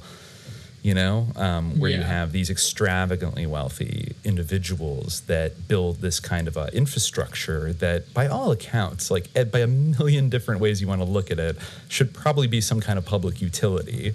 And yet, Yeah. and yet, just somehow bumbling Congress just like do- doesn't have their eye on the Exactly. ball. Well, it's and the same oops. system where like everyone kind of knows that it's like egregious and totally wrong and like not conscionable, but it just like keeps marching on. And like we still get the same thing, like the sort of same half measures where we get like these fake figures like the Teddy Roosevelt of the time or, you know, even from on both sides, you know, both sides of the the meaningless political distinction where we have like, you know, AOC talking about how we're gonna, you know, raise the taxes or have like the Green New Deal, or Oh, Trump yeah. talking about how he's gonna bring the jobs back. Yeah, or yeah, something like that, where like talk.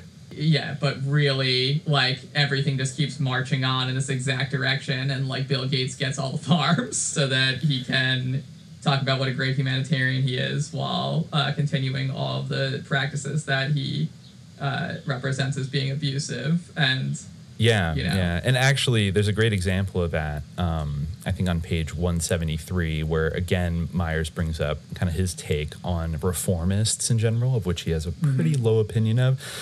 He's talking about a, a particular scandal involving Boss Tweed and Vanderbilt because they were heavily involved with one another. Uh, in 1872, Vanderbilt went to the legislature, that legislature whose members he had so often bought like so many cattle. This particular legislature, however, was elected in 1871 following the revelations of the Tweed ring frauds. It was regarded as a quote model reform body. As he has already been as has already been remarked in this work, the pseudo reform officials or bodies elected by the American people in the vain hope of overthrowing corruption will often go to greater lengths in the disposition of the people's rights and interests than the most hardened politicians because they are not suspected of being corrupt and their measures have the appearance of being enacted for the public good. Sound familiar? The Tweed clique had been broken up, but the capitalists who had assiduously bribed its members and profited so hugely from its political acts were untouched and in greater power than ever before. The source of all this corruption had not been struck at in the slightest. Tweed, the politician, was sacrificed and went to prison and died there. The capitalists who had corrupted representative bodies everywhere in the United States before and during his time were safe and respected and in a position to continue their work of corruption. Tweed made the classic unforgivable blunder of going into politics as a business instead of into commercialism. The very capitalists who had profited so greatly by his corruption were the first to express horror at his acts. From the reform, he puts in quotes, legislature of 1872, Vanderbilt secured all that he sought. The act was so dexterously worded that while not nominally giving a perpetual franchise, it practically revoked the qualified parts of the Charter of 1832. It also compassionately relieved him of the necessity of having to pay out about $4 million in replacing the dangerous roadway by imposing that cost upon New York City. Once these improvements were made, Vanderbilt bonded them as though they had been made with private money. So cool. You know, I guess uh, there also, the reform legislature also, I think they gave him um, a 90, 999 year lease of the Fourth Avenue uh, rail rail car line in New York City, and Yeah. uh, he didn't have to pay any taxes, and yeah, he was allowed to extend the line on the public dime, and uh, and do all kinds of chicanery. And these reformists basically allowed him to do it. Yeah, that's true. Uh, yeah, the Vanderbilt's in 1894, so that must have been his son or his grandson, leased that Fourth Avenue line for 999 years to the Metropolitan Street Railway Company, controlled by those eminent financiers, William C. Whitney and others, whose monumental briberies, thefts, and piracies have frequently been uncovered in official investigations. For almost a thousand years, unless a radical change of conditions comes, the Vanderbilts will draw a princely revenue from the ownership of this franchise alone. So I wonder what happened to the Fourth Avenue if that got merged into the subway system. But nonetheless, like the, to have a 999 year title of ownership to like a subway line in the big just like fuck off. Yeah. You know what? Something that we didn't actually get to go into like so much uh, when we previously recorded this episode, but Mm-hmm. uh, is an interesting kind of angle on what you brought up in terms of like the discourse of conspiracy versus like sort of the faceless maw or the Mm-hmm. uh, you know grand social forces or things like that is the fact that during this time and to an extent even now the i mean i think that maybe we did kind of allude to this previously, and you mentioned uh, January 6th as being an example. You know, conspiracy is always discarded so flippantly when it's about people of great power, great wealth. But it's an accusation that's also like very readily deployed against uh, workers, you know, against uh, Oh, group, other groups. yes. You know, uh, Absolutely. He, instance, ta- he gets a little bit in here about the Haymarket uh, Yeah. riots, which Myers, Mhm. to his credit, uh, definitely calls out as like a probable false flag and just talks about the Pinkertons. We, we've done a lot of research and stuff we were writing a few years ago about the extent of Pinkerton fuckery in you know basically disrupting any kind of labor union or workers organization that existed and constantly inveighing in the press about how these people represented one or another sadistic sinister conspiracy that stretched across the entire country and then later on that kind of morphed into like the red scare anti-communism of like everybody's a, a sicko bolshevik who wants to overthrow our great our great government that serves us so well. Like conspiracism i think that um carl oglesby was definitely right about that. That's like Yeah, standard that- operating procedure for the That's a great classes. passage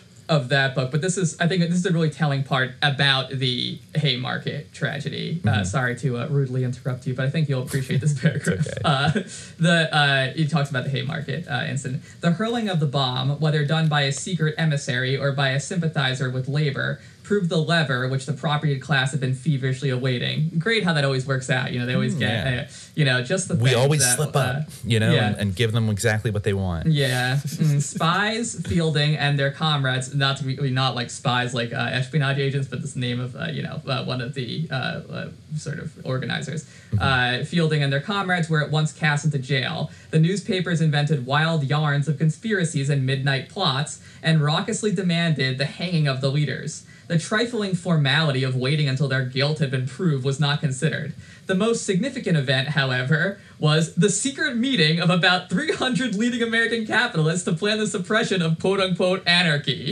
so, like, at while everyone was like up in arms about like the conspiracies and the secret midnight plots between you know these uh, anarchists, Uh-huh. uh, there was a secret meeting among all these capitalists about what to do about the quote unquote anarchists. sounds like the original Uh, committee of 300 that i think was big during the cold war which served a kind of similar purpose at the end of the day but yeah yeah, funny how they all Um, I, I wonder if they were in a room that was filled with smoke you know Uh, maybe. I mean, you know, uh, very, uh, very horrified they profess themselves to be at violent outrages and destruction of property and of life. Their views were given wide circulation and commendation. They were the finest types of commercial success and prestige.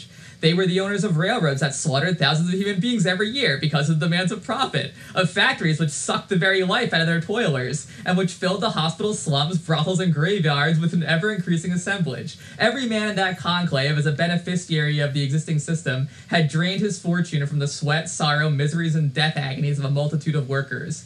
These are the men who came forth to form the Citizens Association and within a few hours subscribed $100,000 as a fighting fund. So then there was like a kangaroo court where, you know, they uh, tried everyone with a jury that was obviously packed. And yeah, this is actually the relevant part where, uh, in a, a slightly subsequent section uh, called Capitalist Triumph by Fraud, This is actually where, uh, you know, relevant to our discussion of, of reformers, we have uh, Theobald, uh, Theodore Roosevelt mentioned. Theobald. Mm-hmm. Uh, in the New York City election of 1886, three parties contested the Labor Party, Tammany Hall, and the Republican Party. Steeped in decades of the most loathsome corruption, Tammany Hall was chosen as the medium by which the Labor Party was to be defrauded and effaced. Pretending to be the champion of the people's rights and boasting that it stood for democracy against aristocracy, Tammany Hall had long deceived the mass of people to plunder them. It was a powerful, splendidly organized body of mercenaries and self seekers, which, by trading on the principles of democracy, have been able to count on the partisan votes of a predominating element of the wage working class. In reality, however, it was absolutely directed by a leader or quote unquote boss who, with his confederates, made a regular traffic of selling legislation to the capitalists on the one hand, and who on the other enriched themselves by a colossal system of blackmail. They sold immunity to pickpockets, confidence men, and burglars, compelled the saloon keepers to pay for protection, and even extorted from the wretched women of the street and brothels. This was the organization that the ruling class, with its fine assumptions of respectability, now depended upon to do its work of breaking up the political labor revolt. The candidate of Tammany Hall was the ultra respectable Abram S. Hewitt, a millionaire capitalist.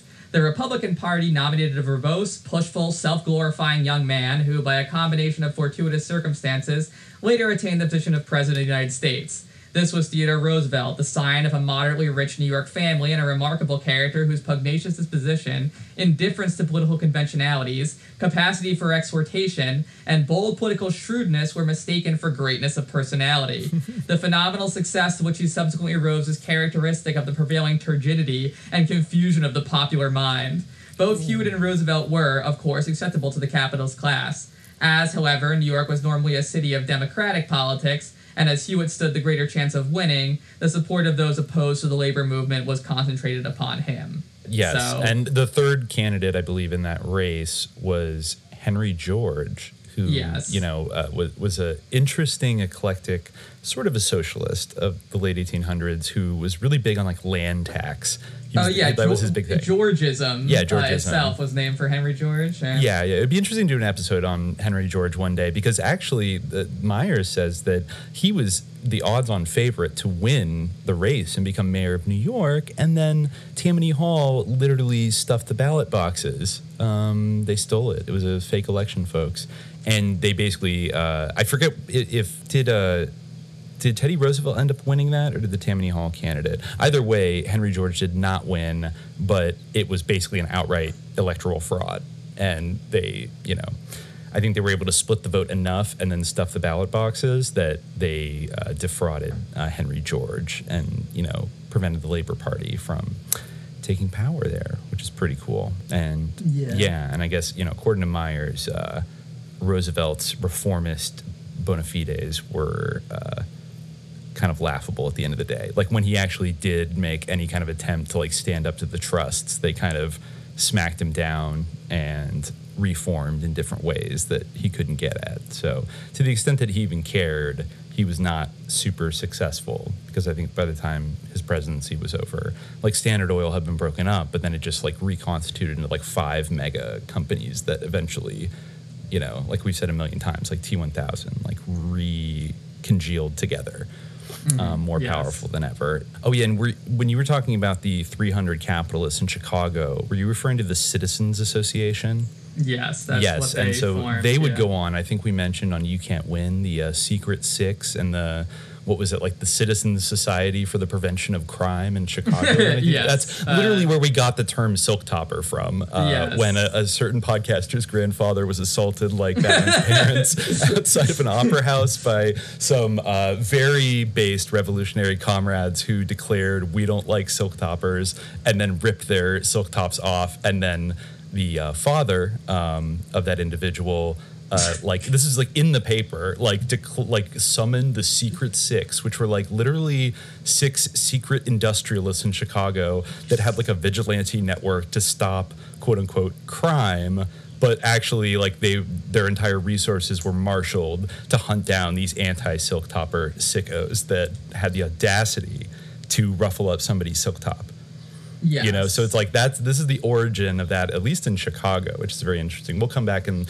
you know and also in i think we'll we'll get a little I think towards the end of this book, there's even some like uh, you know Jerome, Arizona, uh, and connections to what we talked about, like the Jerome deportation and the Bisbee uh, Yes. uh, de- deportation Yeah. during World War One, which is the Mhm. same Chicago group of people, same uh, familial people as well uh, from yeah, different sides of the family. that a certain name uh, happened to come up again uh, in this book. Uh, yeah, we'll get there. We'll- we'll get there when we go if there to- actually was to that in this case. Yeah, yeah, the, Yeah. The, that connection is somewhat tenuous. We'll we'll Yeah, get to right. it, but uh, but it is it is interesting. But the, the the familial connection through like the Citizens Association down to like the APL down to deporting the IWW in World War One, that is a direct uh, familial connection, which Yes. I'll I'll elaborate on later. We don't need to get too far on it, but yeah. So uh, just to say real quickly, like you know, uh, after Vanderbilt finally died, he left his you know fortune to his uh, to I think his his main son was it William Vanderbilt, and then Yeah. you know basically started this yeah William H Vanderbilt, who invested heavily in the Reading Railroad to take control of Pennsylvania's anthracite mines, which he mostly Yeah. did. He betrayed Another a bunch of other incident with the Molly Maguires, where yeah, as Yeah. you mentioned, Pinkertons uh, Mhm. at the behest of you know uh, the capitalists, like basically framed a bunch of people. Uh, yes, you know, yes, and ended up. Uh, we will do an episode on that one day, where yeah, Yeah. nineteen uh, Irish, uh, uh, to, some probably legit radicals, others uh, falsely accused, were hanged in one of the most.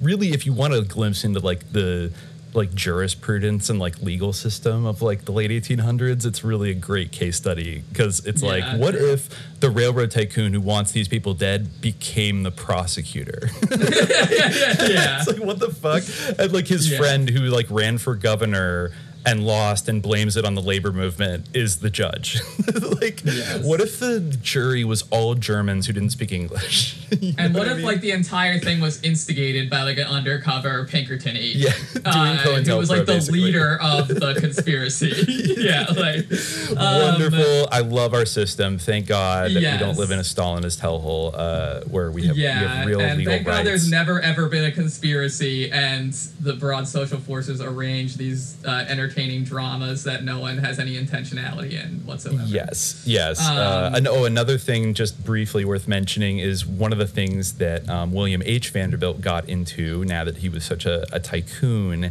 He suddenly developed an interest in art. And so he was one of the real trailblazers of a billionaire just like showering like truckloads of money onto the art world and then getting a bunch of cred for being basically a person of high class and good taste and sophistication but apparently like he literally would like send his art agents to paris and stuff and he would pay by like the foot for art like he he thought that the bigger canvases were just worth more and really had like no you know Well, he- I mean, it's so fun. Yeah, because I've seen like I remember uh, it's stuck in my mind. You know, this is kind of a you know not a a direct analogy. Uh, there's there's a difference between these two phenomena, of course. But I remember watching like this. Uh, one episode of, of some show like MTV Cribs or it was some kind of show like that and you know the person just had this like vast huge like penthouse apartment that was mostly empty and, and like you know very sparsely furnished but he had all these paintings that were just stacked all along the floor like all like leaning against the sides of the walls just like like rows and rows of paintings you know like it's, oh it's god. Yeah. It's sick. It's sick. Yeah. you know these these so yeah like again, they were leaning against new. the floor like yeah like uh, you know like a discarded you know that they- feels very much like a thing Andrew Getty would do. yeah Just exactly like throw yeah his like, Picasso on the floor like face down. yeah Uh, there's yeah. like a five million dollar like archaeopteryx like skeleton like jangled in the corner you know yeah like uh, yeah, yeah. So, um, the, oh, and the, the final thing I'll say is like once you started getting down to the child, the grandchildren of Cornelius Vanderbilt, they started intermarrying, which is again like that's a pattern we notice with these families, whether it's to preserve their fortunes so that it doesn't get split up too much. That's why oftentimes like there's kind of an interesting tendency of like third and fourth cousins from this kind of mm-hmm. New Englandy world to keep on marrying each other so as not to dilute like the original fortune. And of course they're all investing it in the market as they go. So like these fortunes are just the capital is making money for them the whole time. So you know they got up to seven hundred million dollars by the time of Gustavus Myers writing it, and I wonder how much seven hundred million is today. I just want to look up that real quick because I, I looked up the other day that John D. Rockefeller had the equivalent of four hundred billion dollars in his time. Like, I mean, again, I think we talked about this like on one of our Q and A episodes. We were asked about like these sort of Forbes lists of like the richest people Yeah. and you know who really like how do those like uh, reckonings really deal with wealth? Like, how do they consider people's assets? Like, how do they talk about wealth like across generations? Things like that. You know, Mhm. it seems like there's different ways that one could appraise someone's wealth. you know? Absolutely. Uh, yeah, I think if you because somebody asked me the other day, and I googled like Rockefeller family net worth, and of course, there's like it's very hard to like pin down any kind of precise number, but a lot most of like the websites I saw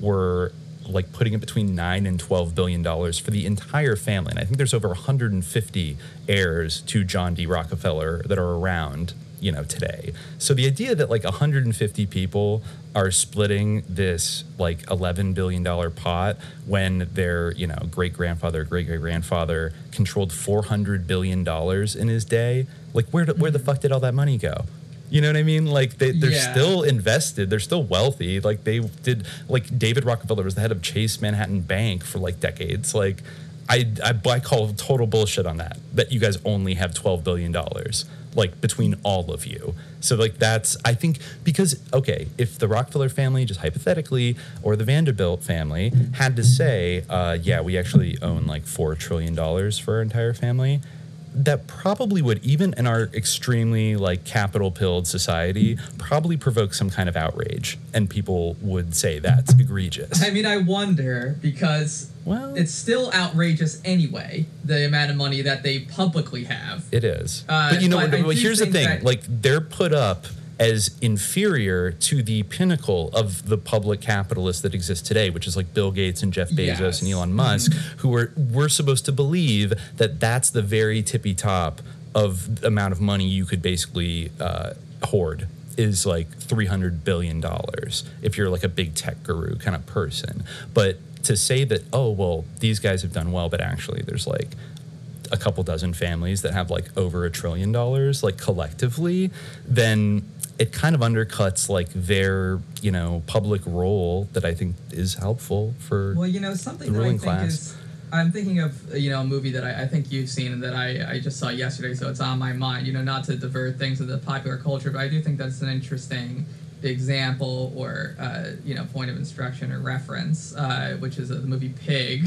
Um, Yeah, yeah, I did see it What comes to mind uh, vis-a-vis that movie is that you know in that movie it seems as if the character portrayed by Nicolas Cage, you know, he has nothing really in terms of like material wealth necessarily. You know, uh, he's very unmaterialistic in that way. But Yeah. when the plot sort of requires him to manifest uh, his social capital, he's able to do so like very easily because he has a name that he Yeah. can trade on, Mhm. uh, and he's really able to move with incredible freedom through like you know the upper echelons of society Yeah, uh, yeah. despite being in a way like unwelcome to the plot of the movie. Uh, and of course, this is a fictional scenario, but I think that that is in a way uh, indicative of like the way that you know capital can function. You know, like Gustavus Myers talks about how you know this money is in a way an abstraction of like the power of control over life. Mm. You know, the control over human life, of our relationship with nature, even.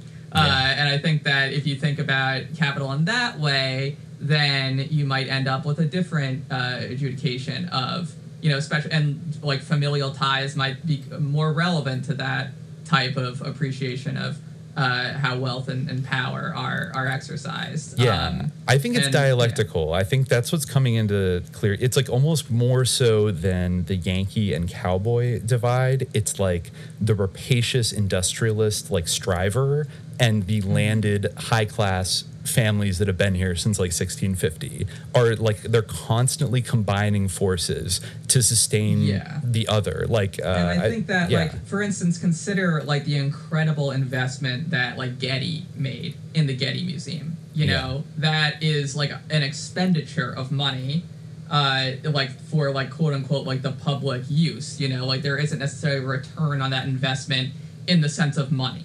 You know what I mean? But to say that there isn't a return on that investment in some way, I feel like would Power. be naive. Oh, Yeah, absolutely. exactly. I mean, this is a guy Yeah. who like wouldn't pay kidnappers like a ransom for his grandson. Exactly. Yeah, but the biggest the- miser yeah, you ever exactly. knew, and Vanderbilt But too he was, like an right. extreme miser. But he just wanted people to have access to the unicorn pictures so so badly that he was he was willing to you know yeah he wouldn't let there be actual non-pay phones. He he put pay phones in his house to force his maids and servants to use the pay phone. Yeah, uh, that's yeah. how miserly he was. He didn't want to be interrupted of like humiliating JP JP Getty Jr. in front of his grandson and like ask like his grandson questions that his dad got wrong when he was a kid and then go hogue hogue hogue you know Yeah. like what a fucking psycho but you know Ho, ho, hogue hogue hogue Uh, yeah, yeah, yeah. what a maniac Hogue, Hogue. yes. Um, Yeah. But uh, who was it? It was some figure in this book. Uh, I think maybe we talked about in the previous volume, who was like praised for the way that like he gave his wealth away to orphans because he didn't have like you know a family to pass things on to. that was one of the early Uh, Boston merchants. He was like one of the first to do it and everyone after being like, like, so like you know like after being so like you said like rapacious and so greedy and miserly throughout his entire life you know then he gave like this endowment at the end of his life Yeah. you know and like Yeah. does that real you know it's like well, just like how Henry Ford hated philanthropy almost as much as he hated Jews, and you know didn't and thought distrusted it and thought like basically if you give a mouse a cookie, it's gonna want like healthcare and other things like that. So like fuck Yes. workers, I don't want to give them shit. But then at the end they were faced because it was the New Deal era. The his children were facing this like huge estate tax burden, and so that's when like they spun off the Ford Foundation, which then became a vehicle for like CIA ruling class like conspiracies to like basically do all kinds of like culture manipulation and like seed people into countries where like help launch coups and all kinds of fun shit like that. So you know their money stays moving and. um and yeah, the, the Vanderbilts married into the Whitney family, and of course they have the Whitney Museum, right? And they're Right, connected, yeah. I think, with the maybe it was in the first episode where we we broke down like the Roosevelt, Whitney, like Van Cortlandt, like there were like seven names yeah. attached to it. where I like grew up like everything is named after the Whitneys and the Vanderbilts Mm-hmm. everything is named after the two of them They're so Uh, great. and also, uh, Gustavus Myers notes kind of comically that uh, at one point in, nine, in 1892, when the uh, the workers, I think in Buffalo, working for one of Vanderbilt's railroads, went on strike for shorter hours and more pay. Um, Vanderbilt had the governor of New York send out the entire state militia, 8,000 people, uh, with machine guns and bayonets to basically stop the strikers from picketing. But um, if, however, the Vanderbilts could not afford to pay their workers a few cents more in wages a day, they could afford to pay millions of dollars for matrimonial alliances with foreign titles. These excursions into the realm of high caste European nobility have thus far cost the Vanderbilt family about 15 or 20 million dollars, when impecunious counts, lords, dukes, and princes, having wasted the inheritance originally obtained by robbery and perpetuated by robbery, are in the anxious lookout for marriages with great fortunes, and the American money magnates, satiated with vulgar wealth, aspire to titled connections, the arrangement becomes easy. Romance can be dispensed with, and the lawyers depended upon to settle the preliminaries. So, yeah, I guess uh, Consuelo, uh, the daughter of William K. Vanderbilt, married the Duke of Marlborough in 1895. There were a couple marriages like this uh, where they basically married, just like the Astor family, they married, they literally married into European royalty, which is kind of the ultimate example of you know, basically people that have title and social capital accumulated over centuries, but don't always, because many of them were impecunious, uh, were a little bit short on cash. So I think you know that that's the other thing about these like New England families is like we're not necessarily saying every single one of these families was ultra wealthy from the very beginning, but being at the top of society, having that reserve of social capital meant that as long as you married a really successful business person, like every generation or two, you basically could kind of stay up at the top. I think I retweeted something recently that was basically saying that like the top families in Florence mostly haven't changed since the 15th century. Like in terms of family wealth, like the top 25% of families in Florence are like still there. you know what I mean? Like how many things have changed in the last 700 years, but like when you have those privileges and they don't get overthrown by something like mm, say like a social revolution, then you know they stay there and they fester and basically uh, clog up the entire like they have they maintain the ultimate the meta monopoly over the entire political legal process which you know uh, which draws these like Daniel Plainview ass motherfuckers like moths to a flame. And then that's because you need both those things. The other thing I remember reading recently was it took three or four generations for the Rockefellers to be actually invited to join the Knickerbocker Club in New York. Now that was one of like the oldest, waspiest kind of gentlemen's like societies in Manhattan.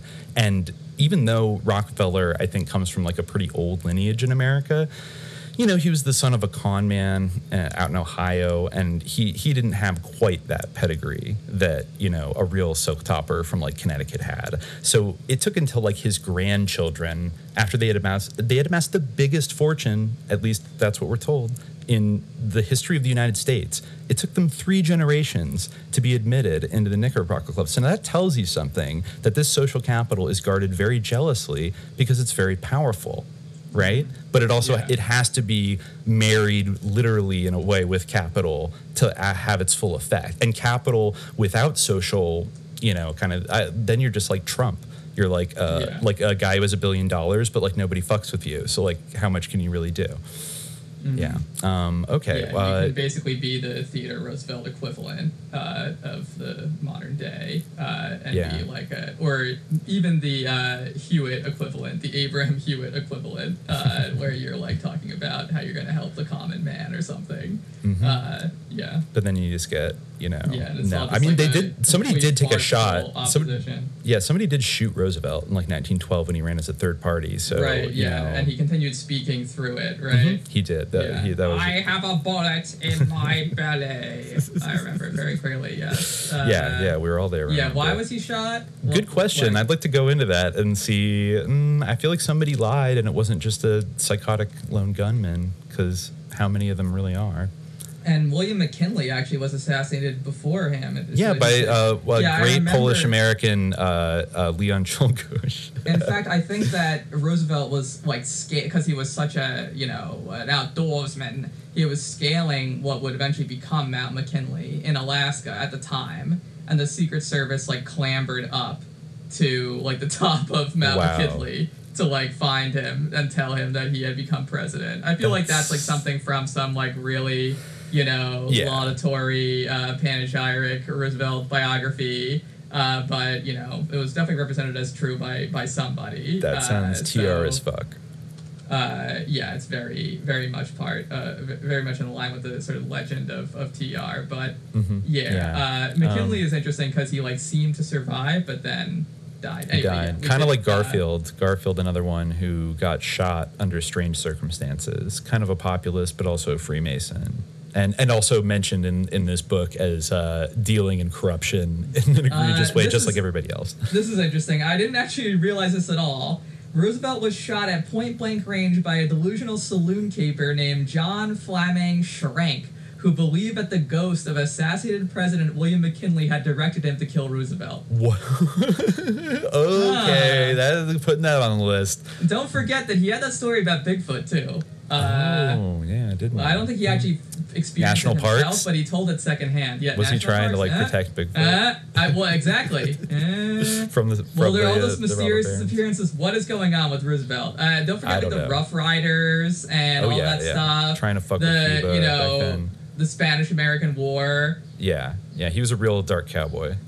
He was, yeah, he was de- very much a dark cowboy. Yeah, exactly. he was like the first like lame cowboy larper. He was Uh, born to kill. Yeah, born to kill. He really perfect did. He like yeah. went to Rojava like for no reason. He Just literally like, "Oh, did go wanna fight." Rojava for no reason. Exactly. exactly. Cool. Oh no. What if uh what if somebody were to become president? Oh God, no, no. Look, all I heard was screams and bottle clanks. Police sirens going up and down the streets. Spent years hoping we would hit the lottery. Had to get emotion, hoping wasn't getting us a thing. Now I'm out to be the next monopoly. Anything I'm doing is shit they gotta see.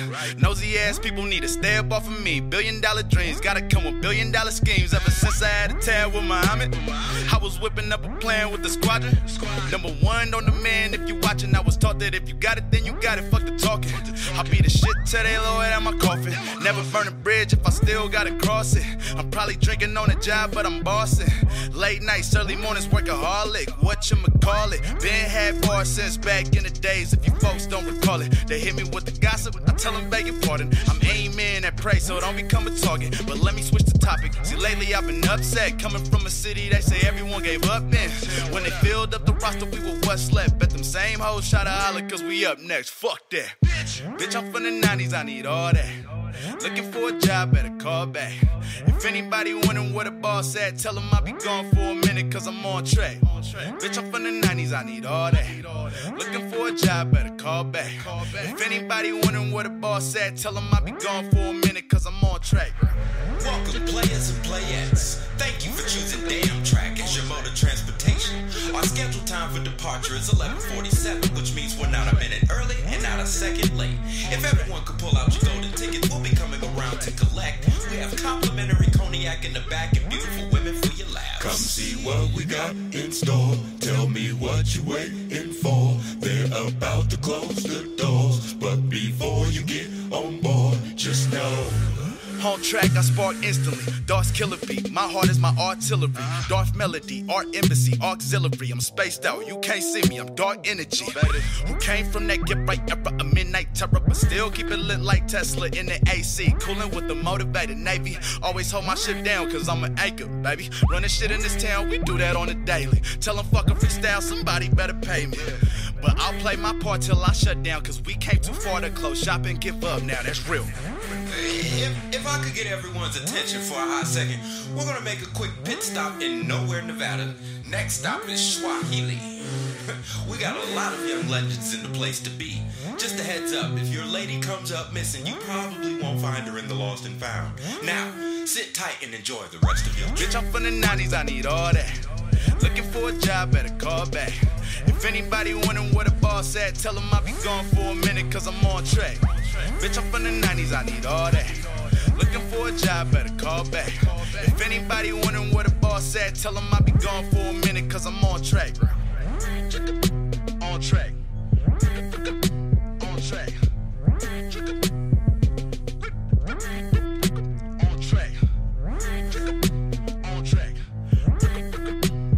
tray. Come see what we got in store. Tell me what you waiting for. They're about to close the doors, but before you get on board, just know.